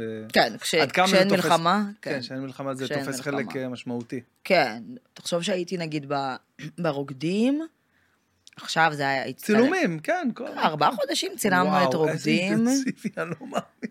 ובמקביל צילמנו את המקיאר, ובמקביל צילמתי עוד איזו תוכנית לכאן 11, שעוד מעט תצא מדהימה. ובמקביל יש לי קמפיינים שאני כזה פרזנטורית של הדברים, ויש ימי צילום. אז היה לי 3-4 פעמים בשבוע ימי צילום. וואי, זה נשמע כאילו ממש... זה נשמע כאילו פאן, וזה באמת, אני באמת נהנית, אבל זה גם... מאוד אינטנסיבי, כשאני אומרת יום צילום הוא יכול להיות מ-5 בבוקר עד 1:30 בלילה. אני יודע. יום צילום, כן. אחד, שבבוקר ב-6 יש לי כבר מונית ליום צילום הבא. היו גם זה... ימים כאלה. הייתי כאילו באיזה, אבל קצת שני, אני מאוד נהנית מזה, אני באמת יודעת גם להעריך את זה. אני עפה בימי צילום, זה עושה לי נורא נורא טוב. אגב, גם עכשיו אני נהנית. עכשיו? כן. איזה כיף. אני גם אוהבת לאכול את הראש, נו, כמו כל אישה. איפה יותר קשה להיות שופטת או רוקדת? יותר קשה? כן. הפן ה... אני לא יודעת אם זה בר השוואה, באמת. כי כאילו לרקוד זה להיות מהבוקר עד הלילה בסטודיו, אבל זה יותר יצירה. זה כאילו נורא נורא מדהים, כי אתה ממש אומן. כן. יש נאמבר, ואתה מלמד, וזה הכל עליך, וכאילו אני חושבת שנהניתי שם מאוד, וכל הצלחה של... לאו דווקא בציונים. אתה יודע, לגעת באנשים הזה, זה מה שעשה לי את זה וואו. מצד אבל שני... יש איזושהי תפיסה שכאילו אם את מצד אחד אומרת את מה שאת חושבת, נגיד מישהו רקד לא הכי טוב, ואת אומרת לו את זה, אז מצד אחד את באה כאילו גם ללמד או לעזור לו וזה, מצד שני את כאילו פוגעת בו. יש איזה גבול כזה שנגיד דביר עושה את זה בלי לראות בעיניים. אני חושבת, שוב, אני לא יכולה לשפוט את עצמי מהצד, איך לא, לשפוט את השיפוט שלי. לא, אבל כאילו אם שניים מסתכלים על זה, כאילו את לא יכולה לצאת גם יותר מדי נחמדה, ויותר כי אז אומרים... אני יוצאת אני מרגישה שאני לא מזייפת, אני מרגישה שאני מבינה את המקום בו אף אחד מהם לא רקדן מקצועי ובא לאליפות העולם, אז אין לי מה כאילו לפגוע בו או להעליב אותו. מצד שני, אם זה לא טוב מספיק, אני... אתן הערה מקצועית מוצדקת. למה אני לא אהבתי את זה? למה זה לא עבר? כי א' ב' ג' ולא כי לא אהבתי את זה. כאילו אני לא, אין לי שום עניין בלהעליב או שום עניין של לרדת או לתת לו לצאת עם תחושה לא טובה. אני חושבת שכל פעם שנתתי ביקורת שהיא פחות טובה, היה שם איזה משהו מקצועי של בן אדם, אמר, אוקיי, אני אעבוד על זה, אז זה יהיה טוב. אתה מבין? גם אי אפשר, כאילו, אתה יודע, אנחנו שופטים בסוף. אתה שופט בתוכנית... של משהו מקצועי, שאתה חייב לתת תיארות, אם כולם היו וואו, איזה מדהים אתה, אז מה עשינו בזה? נכון. גם לא תשתפרו, גם אף אחד לא ינצח, גם כאילו זה לא הפורמט. אז יש את הקהל שהוא מצביע למי שהוא אוהב, וזה נייס, ויש את הצד השיפוטי שהוא מקצועי נטו, ששוב, אני כאילו, לא ישבתי בבית ואמרתי, איזה שופטת בא לי להיות, כאילו אין לי כזה. אני לא יודעת אם חווית אותי בשעה שאנחנו מדברים, אני כזה, what you see is what you get. כן. אני לא משחקת אותה. באמת שאני לא משחקת אותה. אני לא אהבתי, הם ידעו, ואני אהבתי, ואני אהוף עליהם, ואני מאוד חיה, כי מה שאני חווה יוצא אצלי ישר החוצה. אני כאילו, אין לי שום עניין לזהב שום דבר. כן, כן. ולשאלתך, אני מאוד נהנית לשפוט, כי אני לא חושבת שאני בנויה היום להיכנס ל-12 שעות ליום, כל יום לסטודיו, וללמד מישהו לרקוד, באמת. כי אני אימא, וכי אני כבר כאילו במקום אחר. אבל לרגעים אין ספק שיש לי צביטה בלב וברגליים, של וואו, איזה יופי הם רקדו, איך אני לא עושה את הריקוד הזה, כזה. כי בסוף אני רקדנית, אני כאילו מגיל 5 רוקדת. וזה מקום שהוא הכי, דרך ביטוי, אני חושבת, הכי יפה שלי, הכי... יש בזה משהו מיוחד מאוד. כאילו, אני יודעת שאני... הבת רגש דרך הריקוד היא הכי מספקת כזאת בעיניי. זה לא פיזי, זה להביע משהו שאתה חווה. וזה קצת חסר לי. אני דבר אחד שאני באמת לא מצליח להבין, איך אפשר לעשות את ההפרדה הזאת נגד הבן זוג שלך, דני? לריקוד, דני? אני זוכר, נכון? דני, חיים ברשטיין, אתה מתכוון, לא? חיים? חיים, יש... דני היה איתי, היה הבן זוג המקצועי שלי בקריירה שלי. כן, דני. אוקיי, אז מה אתה... אוקיי, נניח, כן. נגיד דני, כן. אוקיי, אז בן אדם שכאילו... מלווה אותך, ולא יודע, זה מאוד אינטימי, כאילו, הריקוד עצמו, הריקוד, לא יודע, מה שמשדרים החוצה, ועד כמה זה כאילו מסתדר, כאילו... לא שאלת שאלה. אז אני אסביר. אני רואה את זה בתור בן אדם נשוי, ואז אני אומר, נגיד, אם אני הולך עכשיו לרוקדים עם כוכבים, ואני רוקד עם רקדנית שהיא רקדנית מקצועית, נניח, אז איך אני עושה את זה? איך... אבל אם יציעו לך עכשיו לשחק בסדרה? ויהיה לך בת זוג בסדרה. נכון, אבל זה... לא, אז את כן אומרת שזה כאילו ברמה כזאת. זה ברמה כזאת, זה בשבילי בטוח לא, כי זה נטו מקצועי, וכאילו, גם כביכול הבעת רגש זה קצת משחק. לא קצת, זה מאוד משחק, זה דמות. אז יש ריקוד שהוא שמח, ואנחנו ג'יי, וכל היום קפצים ועושים כאלה. ואז יש רומבה שהכל כאילו זה, ואני מלטפת אותו. טכני, כאילו בשבילי זה טכני, כי אני, לימדו אותי בגיל 12, ואז עושים עם היד, וטי-טי-טי, ואז אתם ביחד, מסתכלת לו בעיניים, כאילו, זה באמת משחק, יש כזה אופי לריקוד, וזה תפקיד מסוים, אז אני מסתכלת על זה באמת נורא נורא מקצועי, אין ספק שזה להיות בסטודיו עם אותו בן אדם, 10 שעות, כל יום אינטנסיבי, מאוד קרוב, מאוד פיזי, שגם יש לך מטרה משותפת, פה זה כבר עניין מוסרי שלך פנימי, כן? שלך פנימין, שמע, צודק, אני אומרת אם זה שני רווקים אולי אפשר להתבלבל, אמיתי, אם זה שני רווקים אולי יש שם איזה בלבול, כי כאילו, אבל ברגע שאתה איש נשוי, מה זה משנה? למה כל מי שהולך להצטלם בסרט יכול לקרות לו משהו? לא. לא, אבל ולצד השני זה משנה? זה שינה פעם? לצד השני של נגיד הבן זוג? תמיד רקדתי והיו לי בני זוג, לא, אני חושבת שכאילו, אני באמת כאילו, זה כל כך דבר טכני עבורי. כל כך דבר כאילו מקצועי, שזה לא, אותי זה לא פגש אף פעם בשום מקום אינטימי, אז גם לבני זוג שלי נראה לי זה שידר משהו. אני חייבת להודות שבעלי אמר, מזל שאת לא רקדנית, כאילו יותר. היה לי מאוד מאוד קשה.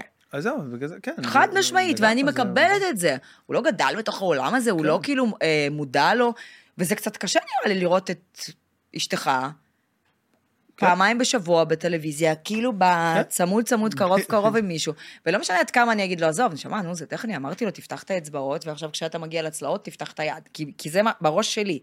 הוא רואה משהו אחר, ואני מכבדת את זה. אז אם הבן בת זוג לא יכול להסתדר עם זה, אז כנראה שלא צריכים לעשות את רוקדים. אתה מבין? אני לא יכולה להגיד, לא, זה שטויות. אני לא יכולה להגיד את זה לאייל, כאילו לבעלי. יאללה שטויות, אומר, אבל זה מה שאני מרגיש, מה שטויות. כאילו, אני לא יכולה לבטל את הרגש שלו, אני יכולה להסביר לו איך זה באמת עובד, ואיך זה עובד בסטודיו, וזה נורא נורא טכני.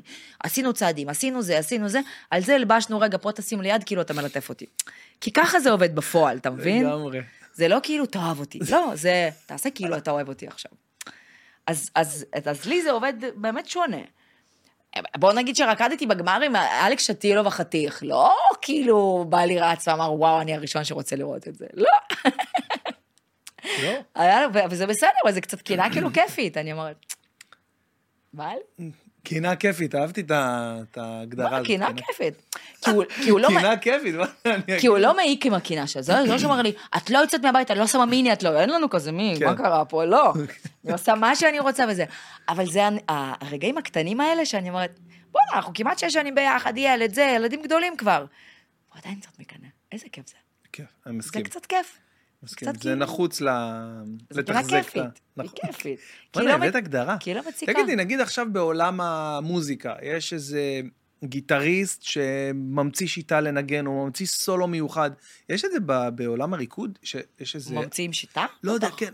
בטח, ברור. כל הזמן קורה משהו, כל הזמן יש התפתחות, כל הזמן יש עוד סגנונות, יש עוד דברים. יש מישהו שעושה משהו שאת אומרת, וואו, לא ראיתי דבר כזה אחר. מיליון. מה למשל, את יכולה לתת דוגמה? אתה יודע, אני רואה כל מיני דברים באינסטגרם כזה, היום כל בחוץ ברשתות, אתה יודע, ולי קופצים מיליון רקדנים מכל העולם, ולפעמים אני אומרת, בונה, איזה שליטה, איזה דברים, איזה שליטה בגוף, איזה ביצוע, איזה כאילו, גם אין, אני גדלתי גם בברית המועצות, אתה יודע, הכל היה מאוד, זה איך נגנו סלונים, זה הטכניקה, זה. העולם נהיה פתוח נורא, אז משלבים סגנונות, ומאפשרים לעצמם, וכאילו אתה רואה ילדים בני 18, עושים דברים שאתה אין, הם ורטואוזים בצורה קיצונית, ברור, יש כל הזמן, זה אומנות מטורפת. סינגולדה היה פה, בפודקאסט, והוא אומר, אני עוקב עכשיו אחרי איזה ילד בן 18, מאיפה? מאיטליה? מאיטליה. ומה שהוא עושה זה פשוט כאילו, הוא מנגן כאילו עם כל האצבעות, כאילו כל האצבעות שלו מפריטים, ובמקביל הוא מנגן, הוא רוצה כאילו משהו שאנחנו, כל הגיטריסטים בעולם תופסים את הראש. וואלה. אז כאילו, את מבינה כאילו... כן, לא יודעת אם יש לי מישהו אחד כזה להצביע עליו, אבל גם העולם הריקוד כמו כל מקום אחר. כאילו העולם נהיה יותר פיזי, יותר מהר, יותר... יותר מהר בטרור. כאילו הכל מתפתח כל הזמן. וגם הריקוד, גם הגוף, האנשים יותר מהירים בריצה, או יותר whatever בקפיצה, אתה יודע, גם שם, הרי כל הזמן, הגבולות כל הזמן זזים. משהו בגוף, אנשים, לא יודעת, כי יותר מודעים לאוכל, וכי יותר מודעים למעטפת, ולמיליון דברים.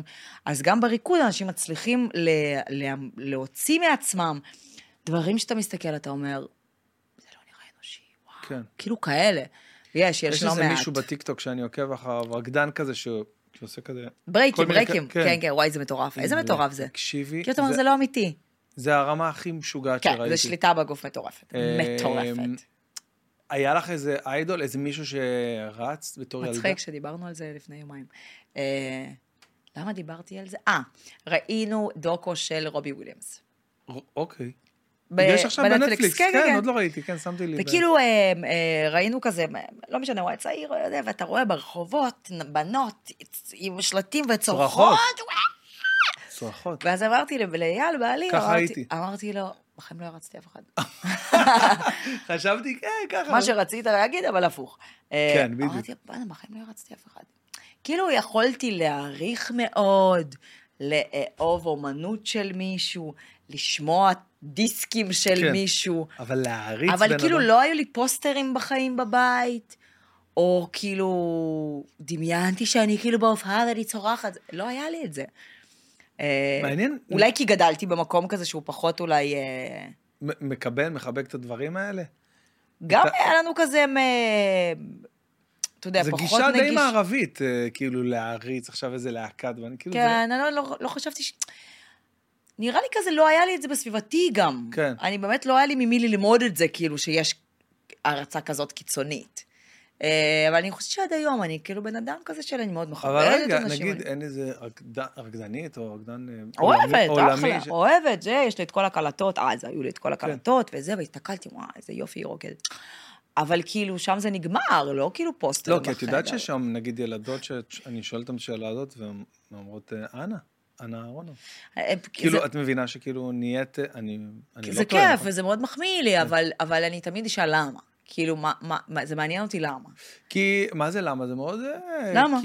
כי קודם כל, כי את כוכבת, כי את יפה, כי את רוקדת. זה לא מספיק, נכון? למה? כי יש מלא אנשים יפות וכזה. יש לך איזה קריזמה, איזה אופי, איזה משהו מיוחד שמייחד אותך, ומלא בנות רואות אותך כבר 15 שנה. נכון, אבל אני רוצה לדעת למה. תמיד כאילו, כי זה גם, אולי כי זה בעיה שלי עם הרצה. רוצה להבין מה, כי זה גרם לך לעשות משהו XYZ, כי זה נותן לך השראה למשהו, כאילו, לא יודעת, שוב, אם ילד שלי יבוא ויגיד, אני מעריץ איזה שחקן כדורגל, כנראה שזה הכי קרוב למציאות שיכול לקרות, אני לא אשאל אותו, למה אתה מעריץ אותו, כאילו, כזה, אבל זה תסבוך שלי שאני צריכה לפתור עם עצמי, אמיתי. אני אגיד לך למה אני מעריץ את מסי. למה? כי הוא נתן לי כל כך הרבה רגעי אושר בחיים. רגעי אושר, כאילו שהייתי... של הגולים, כאילו שהוא הבקיע. כאילו, אי אפשר להסביר למישהו שלא יודע מה זה רגע אושר של גול בדקה מסוים, בקריטי כזה, משהו. זה כאילו... ואז אתה מעריץ אותו. מעריץ? מה זה מעריץ? כאילו, נגיד אם אני עכשיו אראה אותו, נגיד, ברחוב, אני... אני לא צריך לדבר, אני כן. לא, שלא תטעה. אני... יש נגיד רקדנים שתמיד כאילו היו מבחינתי כוכבים מטורפים, וקרו ימים שפגשתי אותם בכל מיני תחרויות בעולם, פנים מול פנים, והיה לי כאילו... ישבתי איתו באותו שולחן. הם כאילו מבחינתם הייתי בן אדם, ואני מבחינתי זה כאילו, אימא לי, גדלתי עליו, אימא לי, אנחנו נשים באותו שולחן, אימא לי, אימא לי, אימא לי, מתרגשת. לזה אתה קורא הרצה? כאילו התרגשתי. כן, זה רמה מסוימת, זה רמה מסוימת. התרגשתי מאוד. נגיד, בעלי משחק טניס, והוא שרוף על נובק ג'וקוביץ', שרוף, כאילו טס לחול, וראה את כל המשחקים, והזה, כשהוא מדבר, הוא מקליט את הנאום רק, והוא כאילו מקשיב בכל השפות, וחוזר ומקליט עוד פעם. וכשהוא הגיע לפה, אז הוא לא הצליח כזה להשיג את החתימה שלו, וזה ממש התבאס, והוא רץ אחרי כל המארגנים של הטורניר פה, כן, זה הרצה. זה הרצה, כן. נכון, הנה, הגדרתי את זה לעצמי, זאת ההרצה. כן, אבל יש על מה, כאילו, כי הוא כזה ממש, האיידול שלו, ככה אני רוצה לשחק, ככה זה, מה, הוא משחק או שיחק מקצועי? לא, לא, זה ממש עניין של כזה שנים האחרונות. פשוט הוא לוקח דברים ברצינות. טניס באופן כללי זה נראה כאילו תחביב שנהיה רציני לקבוצה מאוד קטנה. כן, לא, האמת שטניס זה אחד מהמשחק, וואו. כאילו זה ענף ספורט כזה, אין לי מילה אפילו, כל כך נקי, מיוחד, קסום כזה. ענף מגניב, באמת. ועם זאת גם גאוני, כאילו מבחינת ה... כן, אסטרטגי, זה פיזי. אז כן, הוא ממש אוהב, הוא כבר גם השנים טובות, כזה משחק חובבני, כן, לא עכשיו. לא, ברור. אבל כן, הוא מעריץ.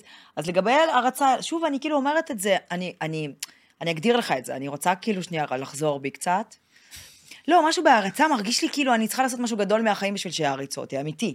אבל שוב, זה אני. את יודעת שזהו, זה מה זה לא ככה, לפעמים אתה עושה משהו מסוים שמשפיע על אנשים מסוימים, בצורה שאתה לא מבין אפילו. לא, זה מדהים, אז אני אומרת... תחשבי שהריקוד שלך, שאת עושה, אפילו מה שאת עושה בטלוויזיה, יכול לתת לאנשים, אפילו את ההתנחת הזאת של השעה ביום, וליהנות מהדבר הזה, ועם השנים... מדהים. אז כאילו... לא, אני מקבלת את זה, זה באמת... אנחנו רגילים לזה ממוזיקה. זה אני פרוסקי כזאת, באמת, שאני צריכה לעשות, להמציא איזה משהו מדעי, ולקבל פרס נובל, בשביל שאנשים יעריצו אותי, אתה מבין? ולפעמים אני קוראת לזה כאילו אהבה חינם שאני מקבלת בחוץ, אמיתי, כאילו החיבוק מבחוץ שאני מקבלת, אני עפה עליו. אם זה היה כשרצתי, נגיד מלא כתבתי על ריצה, הייתי רצה בטיילת ו... מלא אנשים היו צועקות לי, בזכותך אני רצה, בזכותך אני רצה, ואמרתי, את שלי עשיתי, את שלי עשיתי, כאילו, הרגשתי, זה השליחות שלי. אז אם האנשים כזה יצאו לרקוד בזכותי, או לרוץ בזכותי, או לעשות איזה משהו, על זה בדיוק אני מדבר. זה התפקיד שלי, זה התפקיד שלי בחיים, כאילו לגרום לאנשים השראה מסוימת. בדיוק. כאילו השראה, לתת לזה. החיבוק מבחוץ, האהבה הזאת שאני מקבלת אהבה, באמת, אני כאילו, איזה כיף זה. אתה רואה כשאנשים אומרים לי, זה לא מציק, אני לא, שכולם יבואו ויתנו לי חיבוק, תמיד. תמיד? לא תמיד היה ככה. לא, אני שואל אם תמיד, תמיד, גם כשאת באמצע הביס. תמיד. היום זה תמיד. לא, אני שואל אם תמיד את כאילו מקבלת את זה באהבה. ברור שכן. ברור שכן, אני נגיד איפה זה מפריע לי, רק, לא מפריע, להגיד מפריע זה קצת מביך, מביך. איפה זה מביך? שאני אוכל. כאילו שאני יושב לאכול וכאילו... כן, אבל אני יכולה לבקש, אני אסיים רק את האוכל, אני כאילו גם, לא עכשיו, שנייה. אני יכולה להגיד, באהבה, אבל תן לי לסיים את האוכל. כאילו, אני מבקשת, כאילו, הכל טוב, אבל... היינו בתל השומר, בשיבה, בתל השומר זה אותו אחד, אני ואדיר ורשף לוי ונוסבאום, וישבנו לאכול אחרי זה, ואנחנו חושבים כזה, אתה יודע, שולחן כזה... על האש, אני יודע מה, שיפודים. כן. וכאילו באים אנשים, ואני, מה זה לא כזה, אני באמת, אני לא, אבל שנייה, אבל רגע. זה גם תמיד בשביל הבת. כן, זה גם, אבל אני, מה זה גם, אני, מה זה לא רוצה להפריע לך עכשיו, הבן אדם באמצע הביס, כאילו באים להדיר, או לא יודע, הוא באמצע הביס. עכשיו, כאילו, אבל רגע, שנייה, אז, שנייה, רגע, אין בעיה, כאילו, לא, אבל אני באמת, אני לא רוצה להפריע, אני גם לא כזה. כל הלא רוצה להפריע, לקח 40 דקות. 40 דקות. אז, לא, זה גם צריך, את יודעת, צריך שיהיה איזושהי שלווה פנימית כזאת, שמלווה אותך כל הזמן להכיל את זה, כי את יודעת, לפעמים סתם, אני קרא לי פעם באלת. נו, דבר. הייתי בקניון, הלכתי שנייה לקניון שם, הרגיל, הקניון, לא העיגול הזה, הקניון הרגיל בעלת המולה. קיצור, הלכתי עם שתי ילדות, אוקיי? מיליון אנשים בעלת, ואתה שנייה מסובב את הראש, ואני עם ילדה אחת. ואני כאילו מסתכל, אני אומר, אני גמור עכשיו, אני מת, איך אני יכול, מה אני עושה, כאילו, ואני כאילו, אתה יודע, עכשיו זה כולה היה 2 דקות, אבל זה כאילו הרגיש כמו 2 שנתיים, שאני כאילו, סתם, היא שנייה הסתובבה מהצד השני של העיגולים האלה, הדוכנים האלה. וואי, וואי, איזה פחד. ואתה לא רואה אותה, היא קטנה. אין פחד כזה, וואי, וואי. עזבי, באמת. אני לא רואה אותו, אדם! תקשיבי, ואני עכשיו כאילו, עכשיו אני גם, איפשהו גם כזה, עכשיו אני אתחיל ליצור כזה, לא נעים לי כזה, אבל לא אכפת לי, ואני, שזה 1.5 דקות של טירוף, ובאים אליי אנשים, איזה 2 חבר'ה כאלה, תופסים אותי מהיד, אחי, תודה, אני חולה עליך, איזה כיף שאני רואה אותך. לא עכשיו! עושה לו, אחי, שנייה. קיצור, הוא הסתכל עליי ככה, ואז כאילו אחרי איזה דקה מצאתי אותה, ואז הוא שלח לי הודעה באינסטגרם. שלא היית נחמד? תדע לך שאני מעריץ אותך ועוקב אחריך כבר איזה 5 שנים, עוד מההתחלה שלך, עוד זה, אבל עכשיו אני לא עוקב אחריך יותר, ביאסת אותי, לא ידעתי שאתה כזה בן אדם, תתבייש לך. ממש יצא עליי.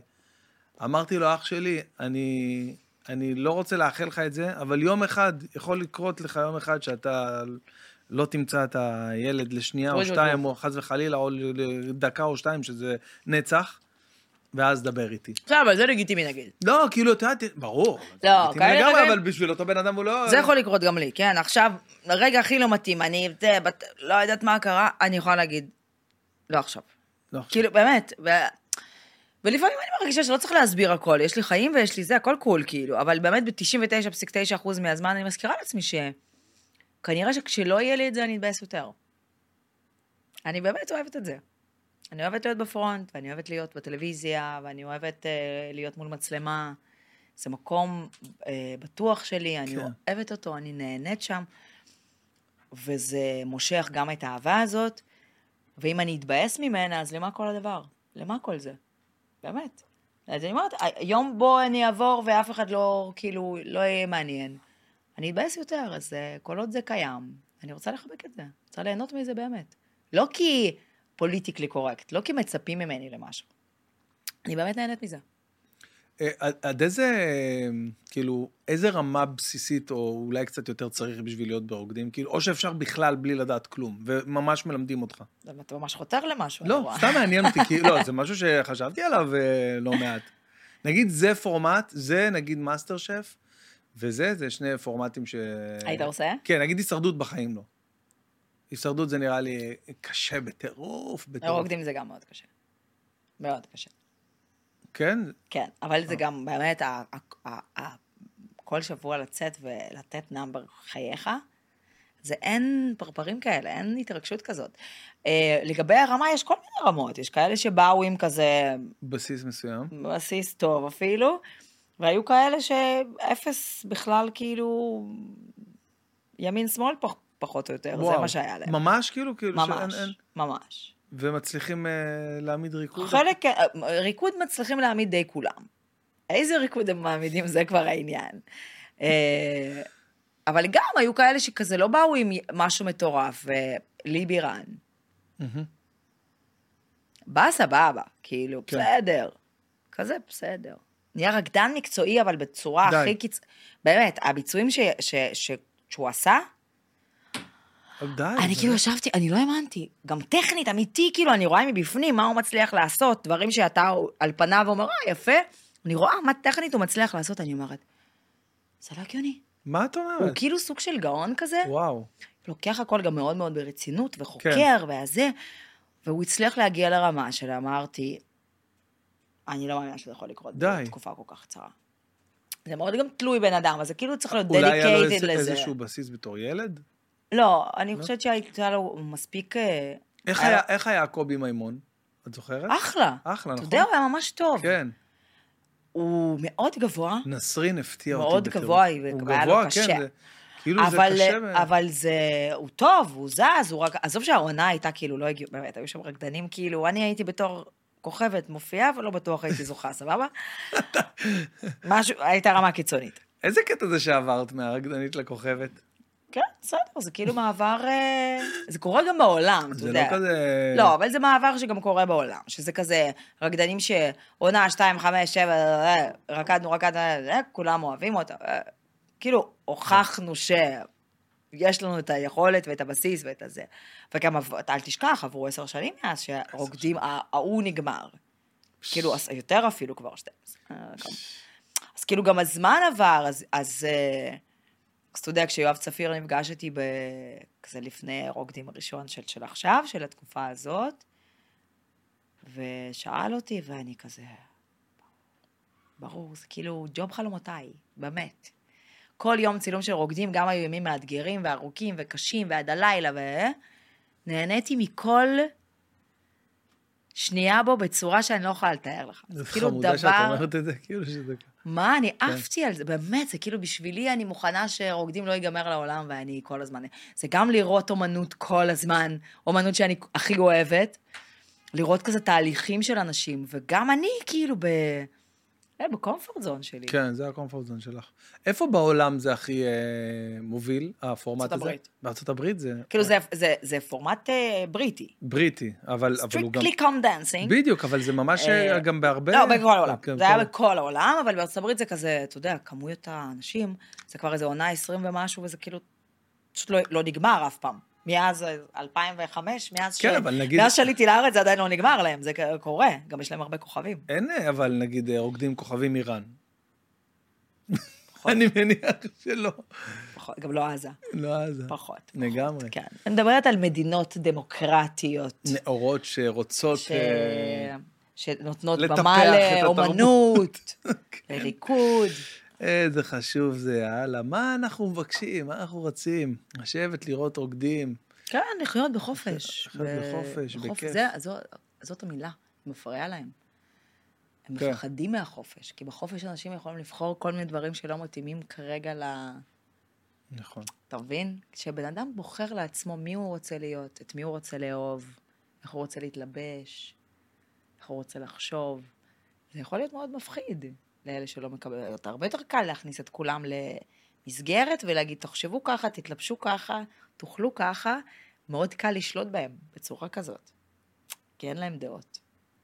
ברגע שאתה רוצה להיות דמוקרטי, אתה רוצה להיות חופשי, אתה רוצה, אנחנו יכולים לחשוב שונה, נכון? הכל בסדר. שם מתחילה הבעיה, וזה הכי מפחיד בעיניי. שאנשים רוצים להפוך אותך ל... לשטנץ כזה, לשטנץ ולא לאפשר לך להיות שונה, להיות אחר, לחשוב אחרת, לטעות, לשנות דעות. זה גם בסדר, אנחנו גם במהלך החיים משנים כל מיני דעות, וזה, אנחנו בתנועה, אנחנו זזים, אנחנו לא... פלואיד. כי הכל בטבע זז, אתה לא... אני עושה הרבה יוגה וזה. כן? אני לא מצליח להיכנס לזה, אני כל פעם מתחיל. יוגה זה וואו. אז כאילו המורה שלי, המדהימה, לין, אומרת משפט כזה מהמם, שהיא אומרת, פיתחנו טבע של תקיעות כבני אדם. כאילו, לא, ככה אני חושב, והנה, זה הבן אדם שאני, כמה אנחנו חושבים תת? נכון. זה אני, אבל זה לא צריך לשנות אותי. זה איזה טבע של תקיעות שהטבע לא התכוון לזה. הוא לא נכון, נכון. לא, אבל העץ הוא כל הזמן מתפתח וגדל, המים הם כל הזמן זור. האבן היא לא אותה אבן, היא משתנה כל הזמן. ואנחנו יש לנו איזה כזה, ככה אני חושב, אחי, זה מה שאני. לא, שמע, אתה יכול להשתנות. אתה יכול להיות גמיש, גם מחשבתית, לשנות דעות, לחפש, לקרוא, להשתנות כל הזמן. זה כיף. זה אחר, וזה בסדר כאילו. פעם אמרת שנכון, פעם אמרתי. אז זה בא. היום אני אומרת משהו אחר, וזה בסדר. אור, תגזור את זה לטיק-טוק, זה נדיר. זה מעולה, זה מעולה. 22 דמוקרטיה. כן, דמוקרטיה, דמוקרטיה. דמוקרטיה. חופש, חופש, אנחנו צריכים חופש. כאילו מה? מתי החופש? וואו. מה זה? סבבודה. בוודאי. סבבודה זה חירות. זה חירות. כן. ממתי היו? ממתי הקעקוע? 8, 9 שנים. אני דלי, אנחנו אנשי חופש. אני חושב ש... לא יודע, רוב... בני המזלות, באופן כללי, הם יעדיפו חופש על פני... כן, אני לא, אמרתי לך, אני לא במזלות, אבל יש משהו בי גם תמיד היה. היא גדלתי במקום שהכי כאילו... סוגר ו... את לומדת ככה, זה הדרך שלה, ותמיד רציתי לפרוץ, ותמיד רציתי לעשות מה שאני אוהבת. יש כאלה שלא, יש כאלה שאוהבים את זה. התחלנו את ה... כשזה לא מרגש אותי, אני לא רוצה לעשות דבר, אני רוצה תמיד להתרגש מדברים, מאנשים, מהזה. זה גם איזו בחירה של חופש, לא כולם ככה, וזה בסדר, אני גם מקבלת שלא כולם צריכים איזה חופש מוחלט. יש לא מעט אנשים שגם אוהבים איזה דרך. רואים את זה לפעמים בבני זוג, את יודעת. שמה? שאתה פתאום רואה, נניח איזה גבר, שנגיד האישה היא הדומיננטית, ואתה אומר, בוא'לה, מה זה, איך היא ככה אומרת, לפעמים זה טוב לו, הוא כאילו צריך שמישהו שינהל אותו. את יודעת, רואים את זה לפעמים בבני זוג, שאתה אומר, בוא'לה, מה זה, בוא'נה, מה היא אומרת לך, לא יודע, אני יש לי כמה זוגות כאלה. הבחירה היא תמיד משני הצדדים. זה תמיד מתאים לשניים. ברור, זה מתאים לשני. אם לאחד זה לא מתאים, זה לא מתקיים. אז זה מתפוצץ שם, כן, בדיוק, זה לא קורה. כל עוד זה מתאים לשני אנשים, מי אנחנו שנגיד להם איך זה אמור לקרות? אין, נכון. אני אומר, אנחנו חיים בעולם 2023 כבר, כל נושא הדתות והאסלאם, כאילו, כשאני אומר דתות, אז... לא, דתות בקטע, במובן החיובי שלנו, הוא עולם שישאר, בטח, באהבה. כן, כאילו, כשאני אומר דתות, אז אני לא יודע אם בכלל אפשר להכליל את היהדות בתוך הדתות, כי אנחנו כל כך פסיק. בין כל... זה דתות. לא, ברור שזה דתות, אבל אני אומר, אנחנו כל כך פסיק ביחס לכל ההתפתחות הזאת של... אבל נכון, אבל כשאתה אומרת דתות, הם סתם מסתתרים מאחורי איזה מסכה שהיא לא אמיתית. אף דת לא אומרת לאף אחד להרוג, אף דת לא אומרת לאף אחד לחטוף לאנוס. זה לא. אני לא מאמינה שהאסלאם אומר את זה. זה איזו דרך שלהם לצבוע דברים ב... לא, יצאו הרבה קולות. הרבה קולות יצאו שאמרו שממש הם פשעו נגד חוקי ה... אני בטוחה, דת זה דבר חיובי וזה דבר טוב, וזה הרבה פעמים... פשוט מוביל, זה לא משנה אם אני בוחרת או לא בוחרת בדעת. אני חושבת שזה איזה מצפן פנימי נורא נורא חיובי תמיד. כן. תמיד מה אני אומרת? בטח. זה להתפלל, זה דבר טוב, זה לאחל משהו טוב תמיד. זה נכון, כאילו... אנרגיה, ברמה אנרגטית. בול, זה נורא נורא חיובי, ואני מתה על זה, ואני אוהבת את זה, ואני חושבת שזה דבר יפה. אבל כנגד זה בא, לא, ברגע שמשתמשים בזה לרעה. למלחמה, אתה אומר... אל תעשו את זה גם לאנשים שמאמינים באסלאם, אתה יודע. לא כולם רוצחים וטרוריסטים. ברור שלא. אז תקראו לעצמכם בשם, תקראו לעצמכם ארגון טרור, שנלחם ואל תגידו לי, בשם אללה. בשם אללה להגיד את זה. זה כאילו... עזוב. כן, כל פעם אנחנו נסים לדבר על זה, ואין, אז לא, די, אי אפשר. לא, אבל כי אי אפשר, אתה לא חי... אתה יודע, זו המציאות החדשה, הצלח לי, אבל מלחמת העולם השנייה הייתה מה, 5 שנים? מה, אנשים חיו כאילו, לא קרה? קרה, אבל אתה מוצא איזה דרך לחיות... תסלח לי שאני זה, אבל יש היסטוריה בעולם. בסדר, אנחנו לא במלחמת העולם כרגע, אבל אני אומרת, זה יכול להימשך הרבה זמן, וזה תמיד ילווה אותך, אתה תמיד תדבר על זה, כי זאת המציאות החדשה שלך. וזה יפגוש אותך במיליון מקומות, וזה יפגוש אותך בכל שיחה כנראה שתנהל מהיום, גם אחרי. אנחנו יושבים חברים או משפחה, אגב, מאז המלחמה, בחודש וחצי האחרונים, אנחנו כל שישי מארחים משפחה, זוג חברים אחר, כל מישהו כאילו מהמשפחה הקרובה, הרחוקה של החברים, ועל מה אתם מדברים? וזהו, תמיד, אנחנו כאילו תמיד מגיע לשם בסוף. אתה מנסה, אתה רגע הזה, כאילו. כן, מנסה לשמור על זה, ופתאום, אבל זה, אבל ככה. נכון, בסדר. שמי, אנחנו נדבר על זה עוד הרבה שנים. מה זה, זה בספרי היסטוריה זה כתוב. פרק בהיסטוריה. מה זה פרק? מבאס מאוד בהיסטוריה. מבאס מאוד בהיסטוריה. אני חושב שצריך לקרוא למלחמה הזאת, 7 באוקטובר, לא חרבות ולא ברזל. מישהו אמר שזה כאילו סוג של עצמאות השנייה, כן? כן. זה כאילו קצת כזה. אבל בוא נראה מתי זה ייגמר. אלוהים שזה ייגמר מהר, בבקשה. את יודעת שזה יכול מחר להיגמר גם.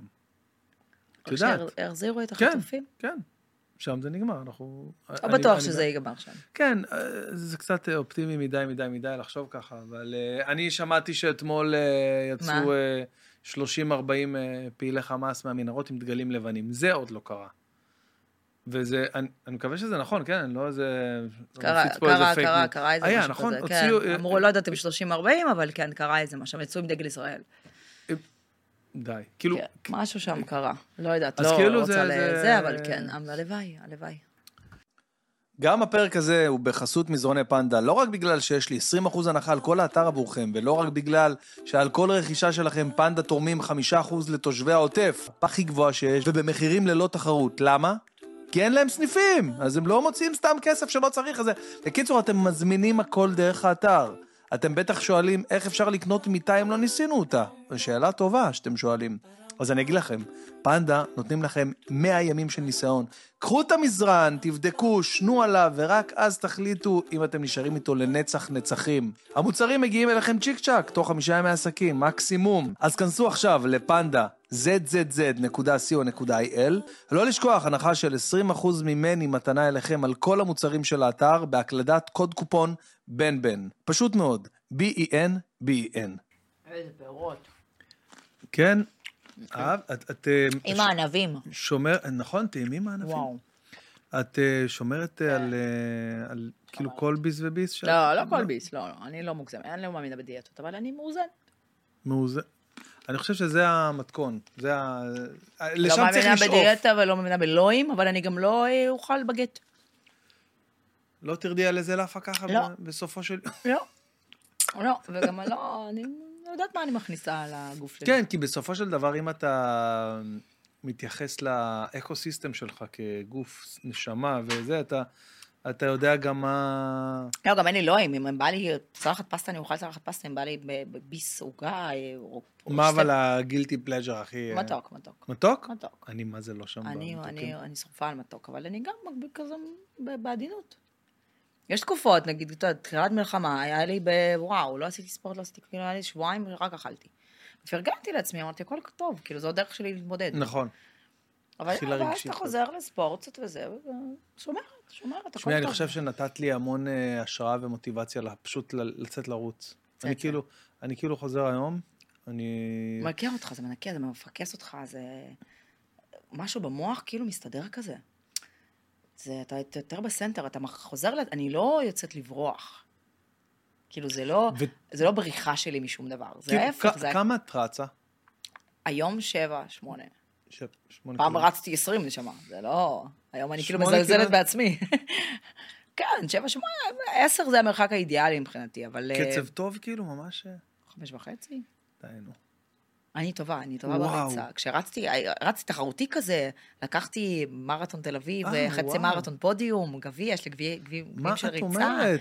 כאילו, כשהייתי רווקה והיה לי כאילו את כל הזמן שבעולם, אז לקחתי את זה קיצוני, הייתי כזה רצה. כאילו, מתאמנת, מכירה את כל הרצים בפארק, כאילו הייתי 5 בבוקר בחוץ, כל בוקר. אני זוכר שרותם כהן, שהוא חבר טוב שלי, הוא היה ברוקדים, הוא אומר לי, תקשיב, אתה לא מבין... אין כאילו כושר, אין אימון כזה, זה כאילו אני רוקד כל היום, הוא ירד איזה... ריקודים זה אימון, 7, 8, 9 כאילו. אימון מטורף. הוא אומר לי, תקשיב, בחיים לא הייתי בכזה כושר וכזה קושי. זה נכון. זה מטורף. אבל מאז שהפסקתי לרקוד, אז כאילו לקח לי כמה שנים, ואז אמרתי, אוקיי, צריך כאילו איזשהו ספורט כתחליף או whatever, כי אני לא יכולה בלי ספורט בסוף, אני בעיה ספורטיבי מגיל מאוד קטן. אני טובה בספורט במי שאני. אז אני עכשיו בריצה, ביוגה, בכזה. יש לך זמן לטלוויזיה? סרטים, אני יודע מה, נטפליקס. קצת. חדשות, את רואה? לא. נתקת, לא... לא, אני מתעדכנת מהאפליקציה, אנחנו לא מדליקים חדשות בבית כשילד שלי ער, אף פעם. לא יודע מה זה חדשות ברקע. וכשהוא נרדם, לפעמים אני מדליקה, אבל אני בוכה מלא. אני מאוד עצובה, סיפורים מאוד קשים, שאני רוצה להיות חלק מזה, כי אי אפשר לברוח מזה ולהתנתק, ולפעמים לא בא לי, ולפעמים אני כזה מדליקה נטפליקס, ואני באיזה אסקיפיזם כזה מטופש, שבא לי להברר את המוח, אבל אני חושבת שזה גם בסדר להיות חלק מזה, חלק מלשמוע את הסיפורים, ולהזדהות עם הסיפורים, ולבכות בבית, כי כאילו להיות אימא, זה... כאילו מצד אחד עונש מאוד גדול, כי הכל אני מקרינה על עצמי ועל הילד שלי, והכל, אני חושבת שאני חובה יותר קשה מכשהייתי רווקה. מצד שני, זאת גם מתנה הכי גדולה, כי אני עובדת בלהישאר שמחה, ולהישאר בביטחון ובטוב, ולשדר לו משהו שהוא כל הזמן חיובי, כי הוא לא צריך לחוות כל הזמן, אימא עצובה או בוכה או... כועסת או כזה. אז אני, כל עוד הוא איתי וכל עוד הוא ער, אני בעבודה מאוד מאוד גדולה להיות אופטימית ופחות להיחשף לכל הזוועות שאנחנו חווים כרגע, ואז אתה יודע, מגיע לילה, ורגעים שהוא לא איתי, אז אני שם, אני משתפת הרבה, ואני חושבת שזה קצת חלק מכולנו, ואסור לנו לא להיות חלק מזה, ממש אסור. כל עוד אני ישראלית ויהודייה, אני חייבת לכאוב קצת את כל מה שהן במשפחות שלנו חוות. אני מה זה מסכים איתך, חבל על הזמן. אתה רוב הזמן מסכים איתי, שמת? לא, כי זה נכון, כי... לא הסכמתי איתך בנוגע להרצה, אבל סידרת את זה. נכון. סידרתי את זה בראש. לא, גם אני, אתה יודע, אני גם כאילו, יש לי איזה עניין עם זה, אמרתי לך, זה לא... זה על מה שדיברנו, אין לי, אני לא נעולה על דברים. זה מצוין. תגיד לי משהו אחר, אני שנייה... אוקיי. תן לי רגע לסדר את זה. גמיש, לא, גמיש, כאילו, אני לא מתהלכת בעולם וחושבת, מה זה הרצה בשבילי, כאילו, אתה יודע, אין כזה. אז לפעמים שהשיחה הזאת עולה, אני עדיין מנסה לדייק כל מיני דברים גם בי, שאין לי מקום... עד כמה היה לשותף בהורות? 200%, ברור. 200%. שוב, אנחנו גם כאילו, אני חושבת שהיופי בנו שכל אחד הבין במה הוא טוב יותר. אף אחד לא נדחף לשני בכל מיני תפקידים. כאילו, אני חד משמעית טובה יותר בלקום בבוקר. גדול. ובלילה. וואו. הוא פשוט אוהב לישון, אז כאילו, וואו. אני לא אתחיל עכשיו, יאללה, תקום. אתה יודע, בשנה הראשונה זה קצת היה משמרות. תקשיבו טוב, אנשים, תקשיבו רגע. לא, זה היה משמרות וכזה, הוא היה קם, אבל נגיד עכשיו שהוא קם אולי פעם בלילה, והוא מתעורר לי ב-6 בבוקר, אני קמה גם ככה ב-6 בבוקר, אמיתי. זה הבן אדם שאני סחית, הייתי גם לפני הילד, הכל בסדר. אז אני לא... אייל, אני קמתי כל השבוע, תקום עכשיו, לא, וגם הם בא לי, אני מבקשת ממנו, מחר בא לך לקום שאני שען קצת במיטה, למרות שהילד שלא נותן לי גם ככה, לא משנה, אבל נגיד, ברור לי שאני כזה מבשל לו אוכל, ואני אסדר לו כביסה, ואני זה, אבל יש מקומות, נגיד בחינוך, הוא מתברר כאיש בחינוך מבריק באיזה אינסטינקט, יש אינסטינקט, אינסטינקטיבי, ואני לומדת, ואני גם מהצד הרבה פעמים, נותנת לסיטואציה להיות, בלי להתערב, גם אם אני חושבת אחרת, כי גדלתי אחרת, אחרת מאוד יש לציין, אבל אני רואה שהדרך שלו היא מצד אחד מאוד אסרטיבית, מצד שני גם לא, אף פעם לא כועס או לא צועק, אבל מאוד החלטי כזה. וואי, איך עושים את זה? ואני לוקחת צעד אחורה, בלי התערבות, ואני לומדת, או לפעמים הוא רואה סיטואציה, איך אני מתנהלת מולה, טוב, יש שנתיים ואנחנו בטרבלטו כזה, יש כל מיני רגעים פחות סימפטיים, והוא יכול לראות אותי מתמודדת עם איזושהי סיטואציה, ואז כשאדם לא נמצא לידינו, הוא יגיד לי, את לא יכולה להגיד לו יפה שלי, ואז להגיד, אתה לא יכול לעשות את זה. תגידי אדם. כאילו, הוא צריך לדעת שכרגע... זה באמת טיפ... שכרגע את כאילו כועסת, אבל מנסה להגיד משהו רציני. אדם, אתה לא זורק כדור על טלוויזיה. אוקיי. זה מסוכן, הטלוויזיה יכולה ליפול ולהתרסק. וואי, הזכרת לי עכשיו. אז אני אומרת לו, אהבה שלי, אתה לא יכול... זה כרגע לא אהבה שלי. תגידי אדם. אני כזה, נכון, נכון. אני גם מקשיבה נורא, אז אני חושבת שמשהו בהורות, משהו בשיתוף פעולה שלנו מאוד מאוד עובד, גם כבני אדם וכזוג, וגם כהורים, אנחנו לא בשום תחרות, ולא אני צודק, כל אחד מוצא איזה רגעים כאילו נכונים כזה זה, ואנחנו ביחד צומחים, לומדים בדרך, מאוד קשובים, והוא פרטנר מדהים, כי הוא אבא מושלם, הילד שלי שרוף עליו. איזה כיף לשמוע את זה, הזכרת לי את גיל 2 הנורא, יש את ה... טרבלטו הזה, זה באמת ככה, פתאום בגיל 2, איזו תודעה כזאת מתווספת למוח של הילד, והוא פתאום מתחיל לבדוק גבולות. לדרוש דברים. ולדרוש דברים. אבל שתדע לך, אני חושבת שהגיל 41 מאוד תורם להתמודדות עם זה. כאילו אני מבינה שהוא לא עושה, כאילו הוא עושה קצת דווקא, אבל אני מבינה שזה מתוך התפתחות הרגשית שלו, כי הוא עכשיו בודק גבולות, כי הוא מבין כמה הוא עצמאי או לא... בדיוק, אבל שם היתרונות של כאילו... החיסרון שאנחנו יותר עייפים, אבל היתרון הוא שיותר כאילו החלה כזה, ויותר קבלה, ויותר הבנה של כל מיני תהליכים שהוא חייב לעבור. אי אפשר to skip it. כאילו הוא לא יכול לעבור את זה, הוא חייב קצת להשתתח לפעמים. כי זו הדרך שלו להוכיח משהו, או הדרך שלו להגיד לי, את לא יכולה להחליט עליי כל הזמן, ואני כאילו רואה את המצוקה שלו. אז אני לא כזה כועסת עליו. יש לי סרט שהייתי רוצה להמליץ לך ולאייל, שהוא על הורים, לא שאתם הורים מבוגרים, זה כאילו על סרט שלו. מבוגרים משמע, הכל בסדר. לא, אבל שם זה גיל 50, זה הורים קצת יותר מבוגרים. מה זה? נקרא All Dads, עכשיו חדש. כן, חדש. כן, אני נרדמתי בו, כן. לא נכון. לא. לא מאמין דבר, אתה משאירי. לא, אני נרדמת סדרתית, כן, מול טלוויזיה. אבל ראיתי את החצי הראשון. זהו, גטורזה אמר לי גם, מה אתה זה, אל תמליץ לי יותר. לא, לא, אני אסיים לראות אותו, אני פשוט לא טובה במסך. אני מת על ביל בר, פשוט השחקן שכתב וביים. אחלה סרט, הרבע שעה שהצלחתי לראות. יש שם גישה הורית שונה, כאילו החינוך שם ניכר הבדל מאוד קיצוני בין האמא הזאת לאמא הזאת, בגלל זה נזכרתי. כן, אתה יודע, אם כבר נכנסים לחינוך, אני בלמידה כזאת, תחשוב שחונכתי מאוד... הכל היה אסור, הכל היה זה, טוב, סובייטי מאוד. אני שומע את זה כל חיי. תני לי כמה דוגמאות, סתם דוגמא. אני שומע את זה כל חיי. אני מתישהו עושה על זה, נראה לי איזה סדרה. כי בדיוק אמרתי את זה לבעלי, אני אומרת, חינוך סובייטי זה מין מושג כזה שכולם מכירים ואף אחד לא מבין אותו. כן, בואי נספר לאנשים מה זה. חינוך סובייטי זה בגיל 2 שהילד משחק עם האוכל, והיום בגישה של היום אומרים, זה כל כך נחמד שהוא משחק עם האוכל, כי הוא... מכיר מרקמים, והוא נוגע בדברים, והוא לא יגאל עם הזמן, והוא גם יודע לפה. בחינוך סובייטי זה היה, אוכל זה לא משחק. לא מפילים את האוכל זה. למה אתה משחק?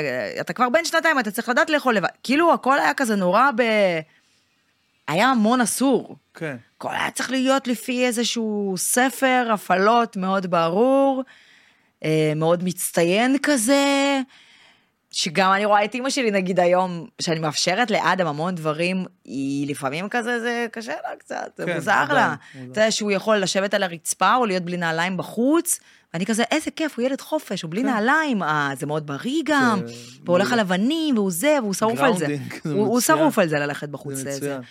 ונגיד לסבתא זה מאוד קשה לראות, זה כזה, אבל למה הוא בחוץ בלי נעליים? למה הוא מתלכלך? שיתלכלך, אני אחבס. כאילו מאפשרת לו להיות ילד, הוא לא צריך להיות סטרילי, אבל אותי לא חינכו ככה. או שוב, אני עדיין לא חובה את זה עם אדם, אבל כשהייתי יותר גדולה, זה רק להביא ציונים טובים, ואם לא הבאתי ציון טוב, זה אומר שלא למדתי מספיק, ועכשיו את לא יוצאת מהבית, ואת יושבת ועושה שיעורי בית. אז רוב הילדים בכיתה שהיו איתך, בכיתה ג', ד', ה', לא משנה באיזה כיתה, היו פשוט... לומדים טוב, משקיעים כל הזמן כולם? אני למדתי בבית ספר למכוננים במגעת פיזיקה ומתמטיקה.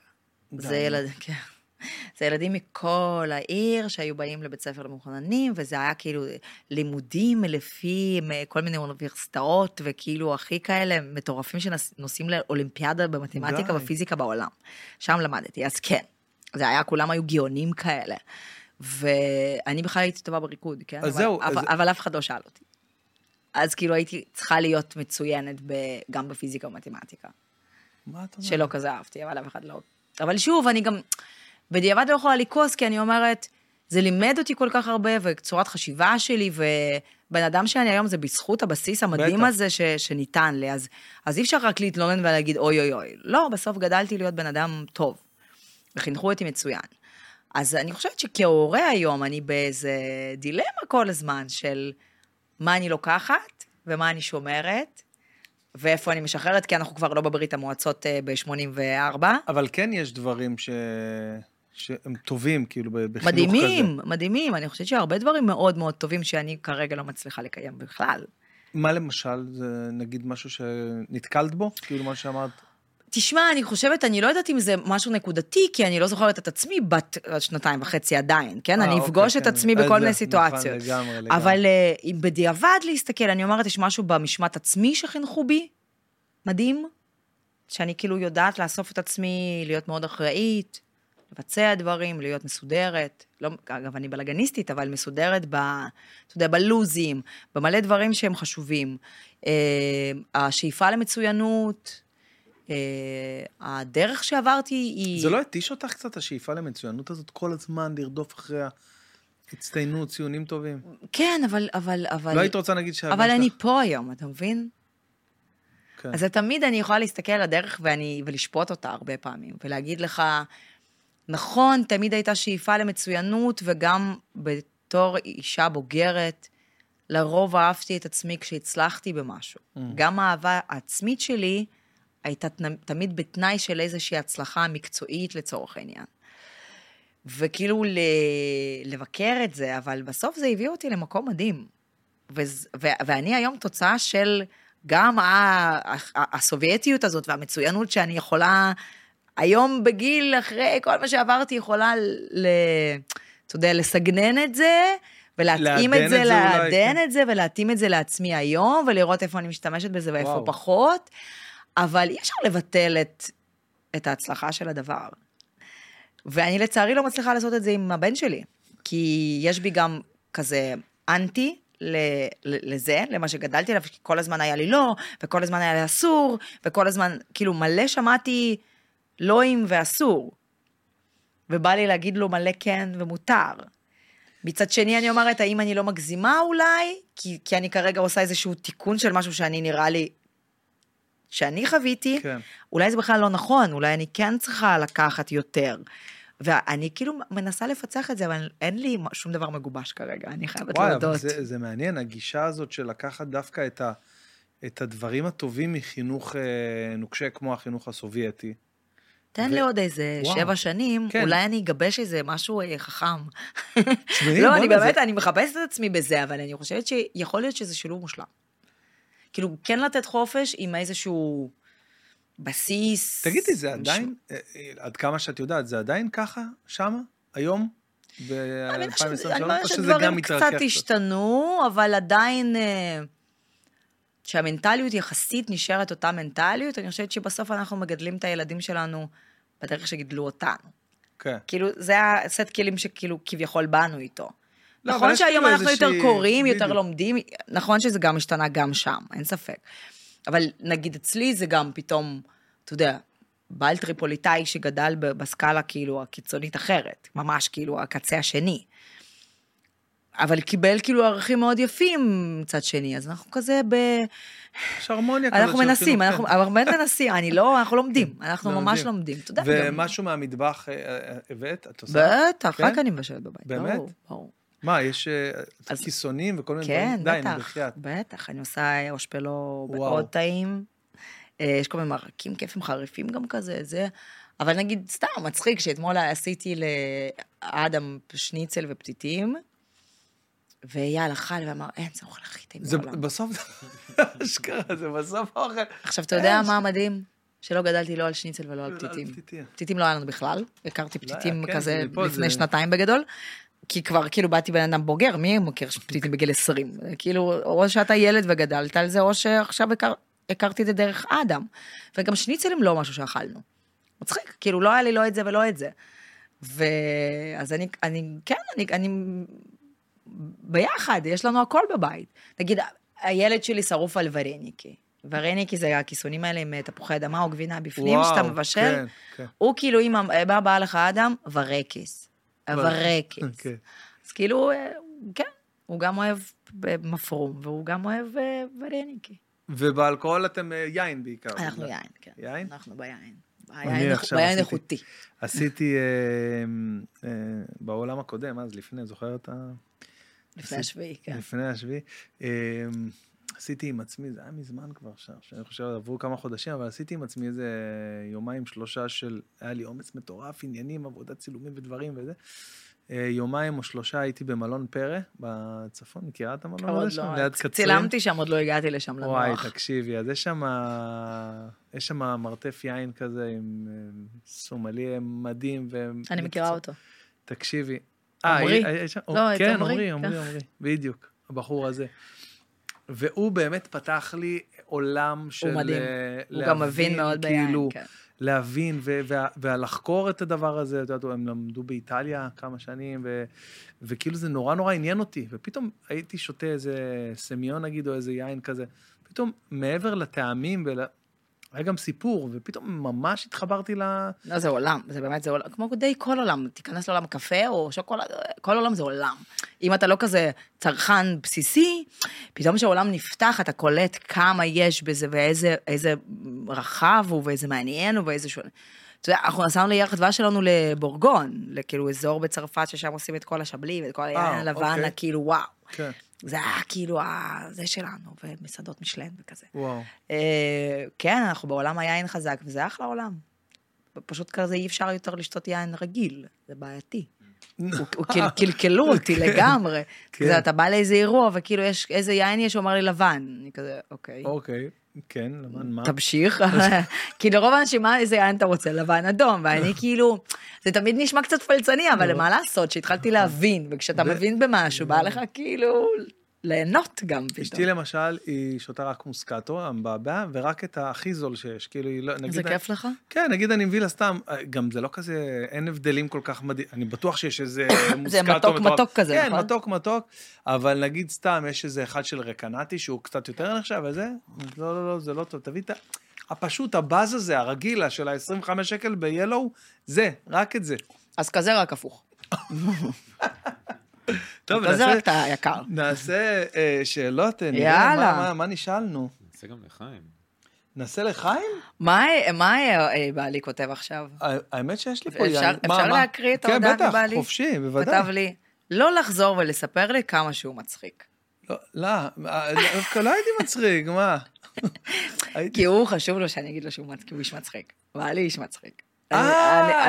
אני נקראת משחוק, אז הוא כאילו בקינה, שלא תהיה פתאום מצחיק מדי, אז זה כאילו לא יבוא לו טוב. אני כותבת לו, אתה יותר... אתה מוזמן לבטל של טניס. אתה יותר מצחיק. חד משמעי, תגידי לו, אחרי שעתיים... טוב לנו. אין לי בעיה, מאשר לך. מה אכפת לך? שלום בית. בדיוק, שלום בית, זה חשוב מאוד. טוב, איפה את, איפה את, איפה את? רגע, אוי אוי אוי, זה יצא לי מהזן, עבר כנראה. נעזור לך? לא, הנה שנייה, ארצ'יב. יש פה יין, לבן אגב, נוהגת. לא, סתם, אמרתי אולי נעשה. אתה יודע שקיבלתי רישיון נהיגה בגיל 41? שזה ממש השנה. לא, באמת? אני מלאת הפתעות. מה, את רצינית? מה עשית עד עכשיו, מוניות? אז מה, למדת, הוצאת... בגיל 40, יודעים את זה? יודעים, לא יודעים את זה. כן, יודעים את זה. כאילו, אתה לא יודע את זה, אבל כן. כן, אני לא יודע הרבה דברים, אבל... מסתבר. איזה קטע, בוא נדע. כן, כי כאילו עליתי לארץ ולא היה לי רישיון, ולא היה לי כסף לעשות רישיון, כי זה הרבה כסף. ולא היה לי אמא ואבא שהם יגידו לי, הם מממנים לך זה. עליתי עם אבא, זה, איפה, לא היה כסף. ואז כאילו הזמן עבר, ואתה מתרגל, אוקיי, אין לי רישיון, צריך, כן, נעשה. תיאוריה, ללמוד לזה. זהו, התיאוריה תמיד הלחיצה אותי, מה עכשיו זה משעמם? ואז הילד שלי נולד, אתה יודע. ואז היה צריך לקחת אותו לגן בחורף. ככה אני עם אופניים. ואז פתאום במבול הראשון, אמרתי, אייל צריך להסיע אותו, אייל צריך לאסוף אותו, אייל צריך להסיע אותו. כבר, לכי תוציא רישיון, אז שיגעת אותי כבר. הוא אמר לזכותו, הוא לא אמר לי מילה. אבל אני אמרתי, די, נכון, משכת לנצח. וזהו, בפברואר השנה הוצאתי רישיון. אפשר לשאול איזה טסט עברת? תיאוריה ראשונה, טסט ראשון. יפה, כמוני. בני מזל גדי כמעט. שמעת, עשיתי את זה בגיל 17, מה אתה משווה, לא הבנתי. הייתי הראשון בכיתה עם רישיון. יופי, אני שמחה בשבילך. סובארו פשע. כן, אבל נשמע, בגיל 41 להוציא טאק, בום, ראשון. זה, וגם כאילו נוהגת 100. לא כאילו נוהגת. אבל בדוק שנהגת פעם, כאילו בלי רישיון. בקטנה כזה. די, נו, מה? בגיל 16 אבא שלי לימד אותי קצת. זהו, פעם... כן, עברו איזה כמעט 30 שנה, זה לא... אבל נחשב. טוב, יאללה, בואי נשאל. קדימה. יאללה. טוב, שואלים פה... כל מיני, יש לא מעט שאלות, ככה אני סתם בוחר, אני כזה... קדימה, תזרום. איך זה להיות אימא בתקופה הזו? האמת שגם דיברנו על זה, כן. כן, נכון, אבל זה... לטוב ולרע. באיזה קרמי היא משתמשת? וואה? כן, את לא חייבת לענות על כלום, סתם אני אומר את זה שאלות שלנו, זה מעניין אנשים. לירה זה אשכנזי, מעניין אותה. באיזה קרמי היא משתמשת? בטח, בטח. עברתי עכשיו לקוריאנים. די, נו. כן, קוריאנים יודעים מה הם עושים, באמת. באמת? כזה עם מיוחד. את יודעת, הייתה פה אשלי וקסמן בפודקאסט, והיא כאילו מן הסתם... ברור.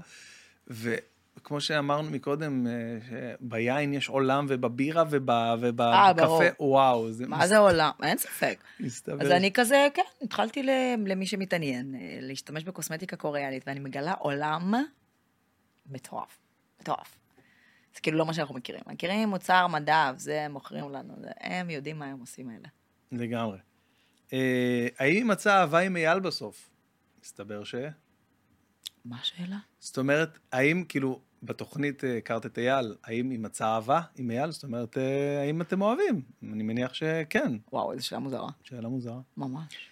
שאלה מוזרה, תומי? התשובה היא ממש כן. ממש כן. ממש כן, ממש כבר הרבה מאוד זמן, כן. 5 שנים. 5.5 כבר, כן. 5.5 שנים.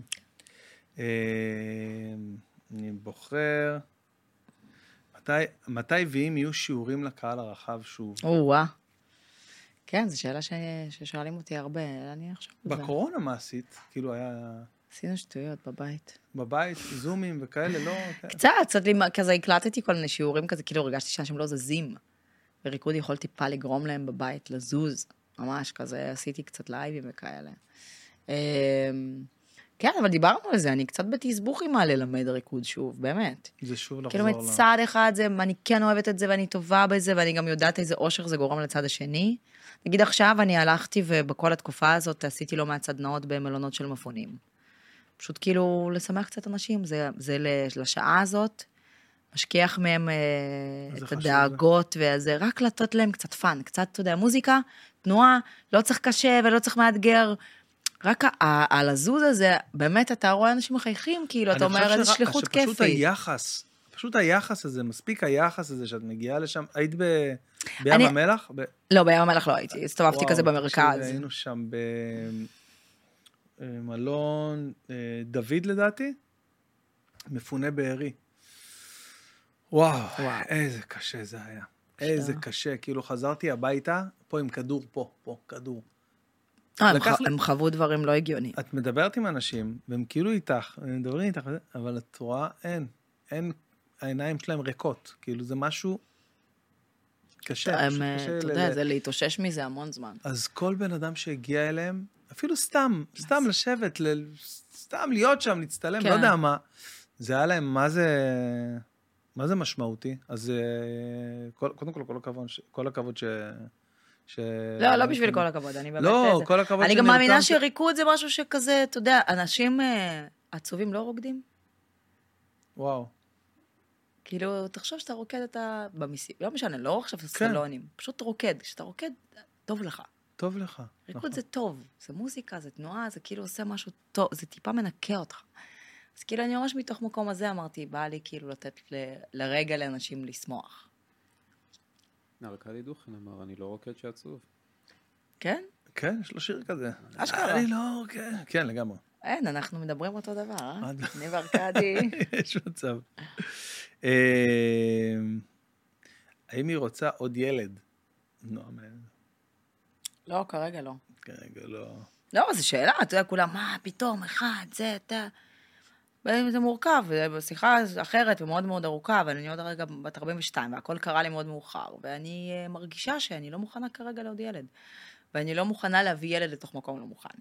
זה לא יעשה טוב לא לזוגיות, לא לילד, ולא לילד הראשון שלי. אני באמת משוכנעת שילד צריך לבוא לתוך מקום מאוד מאוד רצוי, ומאוד מאוד מחבק, ומאוד מאוד מוכן. ואני מרגישה שאני עוד לא שם, והיכולת שכשאני אהיה שם אני כבר לא אהיה ביכולת הזאת פיזיולוגית. אמרתי רגע מקודם, אני יודע שהיום כאילו... וגם אמרתי לך בזה שכן, להביא ילד לעולם הזה זה החלטה. נכון. אבל את, יש לך אחות, נכון? נכון, יש לך אחות גדולה. אחות, ואיך זה... את חושבת על זה לפעמים שאדם יהיה... ברור שכן. אני לא... זה לא כזה... אתה יודע, זו החלטה מאוד מאוד קשה. ברור שאני חושבת עליו, אבל דיברתי עם חיים כהן ועם קובי עוז, ושניהם ילדים יחידנים, כן. והם מאוד מוצלחים, והם כנראה היו רוצים אחים, אבל מצד שני גם קובי איש מבריק, הוא אמר, ידעתי, תמיד הייתי בן יחיד, תמיד הייתי במרכז, ידעתי שאני על הבמה ואנשים הסתכלו עליי, כאילו, היה זה משהו נורא נורא חיובי וטוב, של כאילו אתה גדל לתוך, יש רק אותי בעולם, ואז כזה הוא גדל להיות כוכב ענק, כי ככה הוא הרגיש בעולם. אז זה לא תמיד שלילי. יש צדדים, כן, בדיוק, יש צדדים לכאן ולכאן. אין ספק שאחים זה מדהים, אבל יש גם אותנו, ההורים שלהם, של הילד בסיפור. אז התשובה היא כרגע לא. כרגע לא. נתן שואל, האם תהיה עונה שנייה לאהוב את האנס? כן, כן, תהיה עונה שנייה, הבן שלי יחפש אהבה.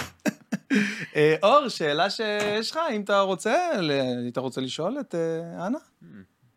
לא עולה לי כרגע, אבל תודה רבה שבאת. כן, מה אתה מסכם אתה? תודה רבה שבאת. אני מסכם. מה זה זה? ואם בא לי עכשיו לדבר איתך עכשיו עוד חצי שם, מסכם לי, מה? מה זה? מה את רואה? זה מקלן. כאילו זה וויסקי. כן, דעת מה זה מקלן שם. לא, כאילו ששמתי... בעברי. אבל מקלן בסיסי, לא עכשיו של 2,000 שקל. לא, 22 שנה. לא. חושב שזה של שבוע וחצי. מקלן. טוב, ואנה יקרה, היה לי ממש ממש כיף. גם לי. ואני מאחל לך, ואני מאחל לנו, לכולנו, שנדע ימים טובים ומהר. אמן. זה מאוד מאוד חשוב, ובעזרת השם, שכל החטופים יחזרו הביתה בריאים ושלמים. אמן, אמן, אמן. זה באמת הדבר הכי חשוב לנו כמדינה עכשיו שיקרה. משאלה של כולנו. וברגע שזה יקרה, אז אפשר יהיה לנשום יותר קצת, נכון? כאילו, אולי אפילו נצליח לחשוב קצת יותר בהיגיון. כאילו, אני... כדור בגרון עבור כולם עכשיו, ומאחל לך הצלחה בקריירה ובכל מה שיש. תודה רבה. והיה לי כיף. גם לי. יאללה חברים. תודה שהזמנת. תודה שבאת. ניפגש בפרקים הבאים. ביי ביי. ביי.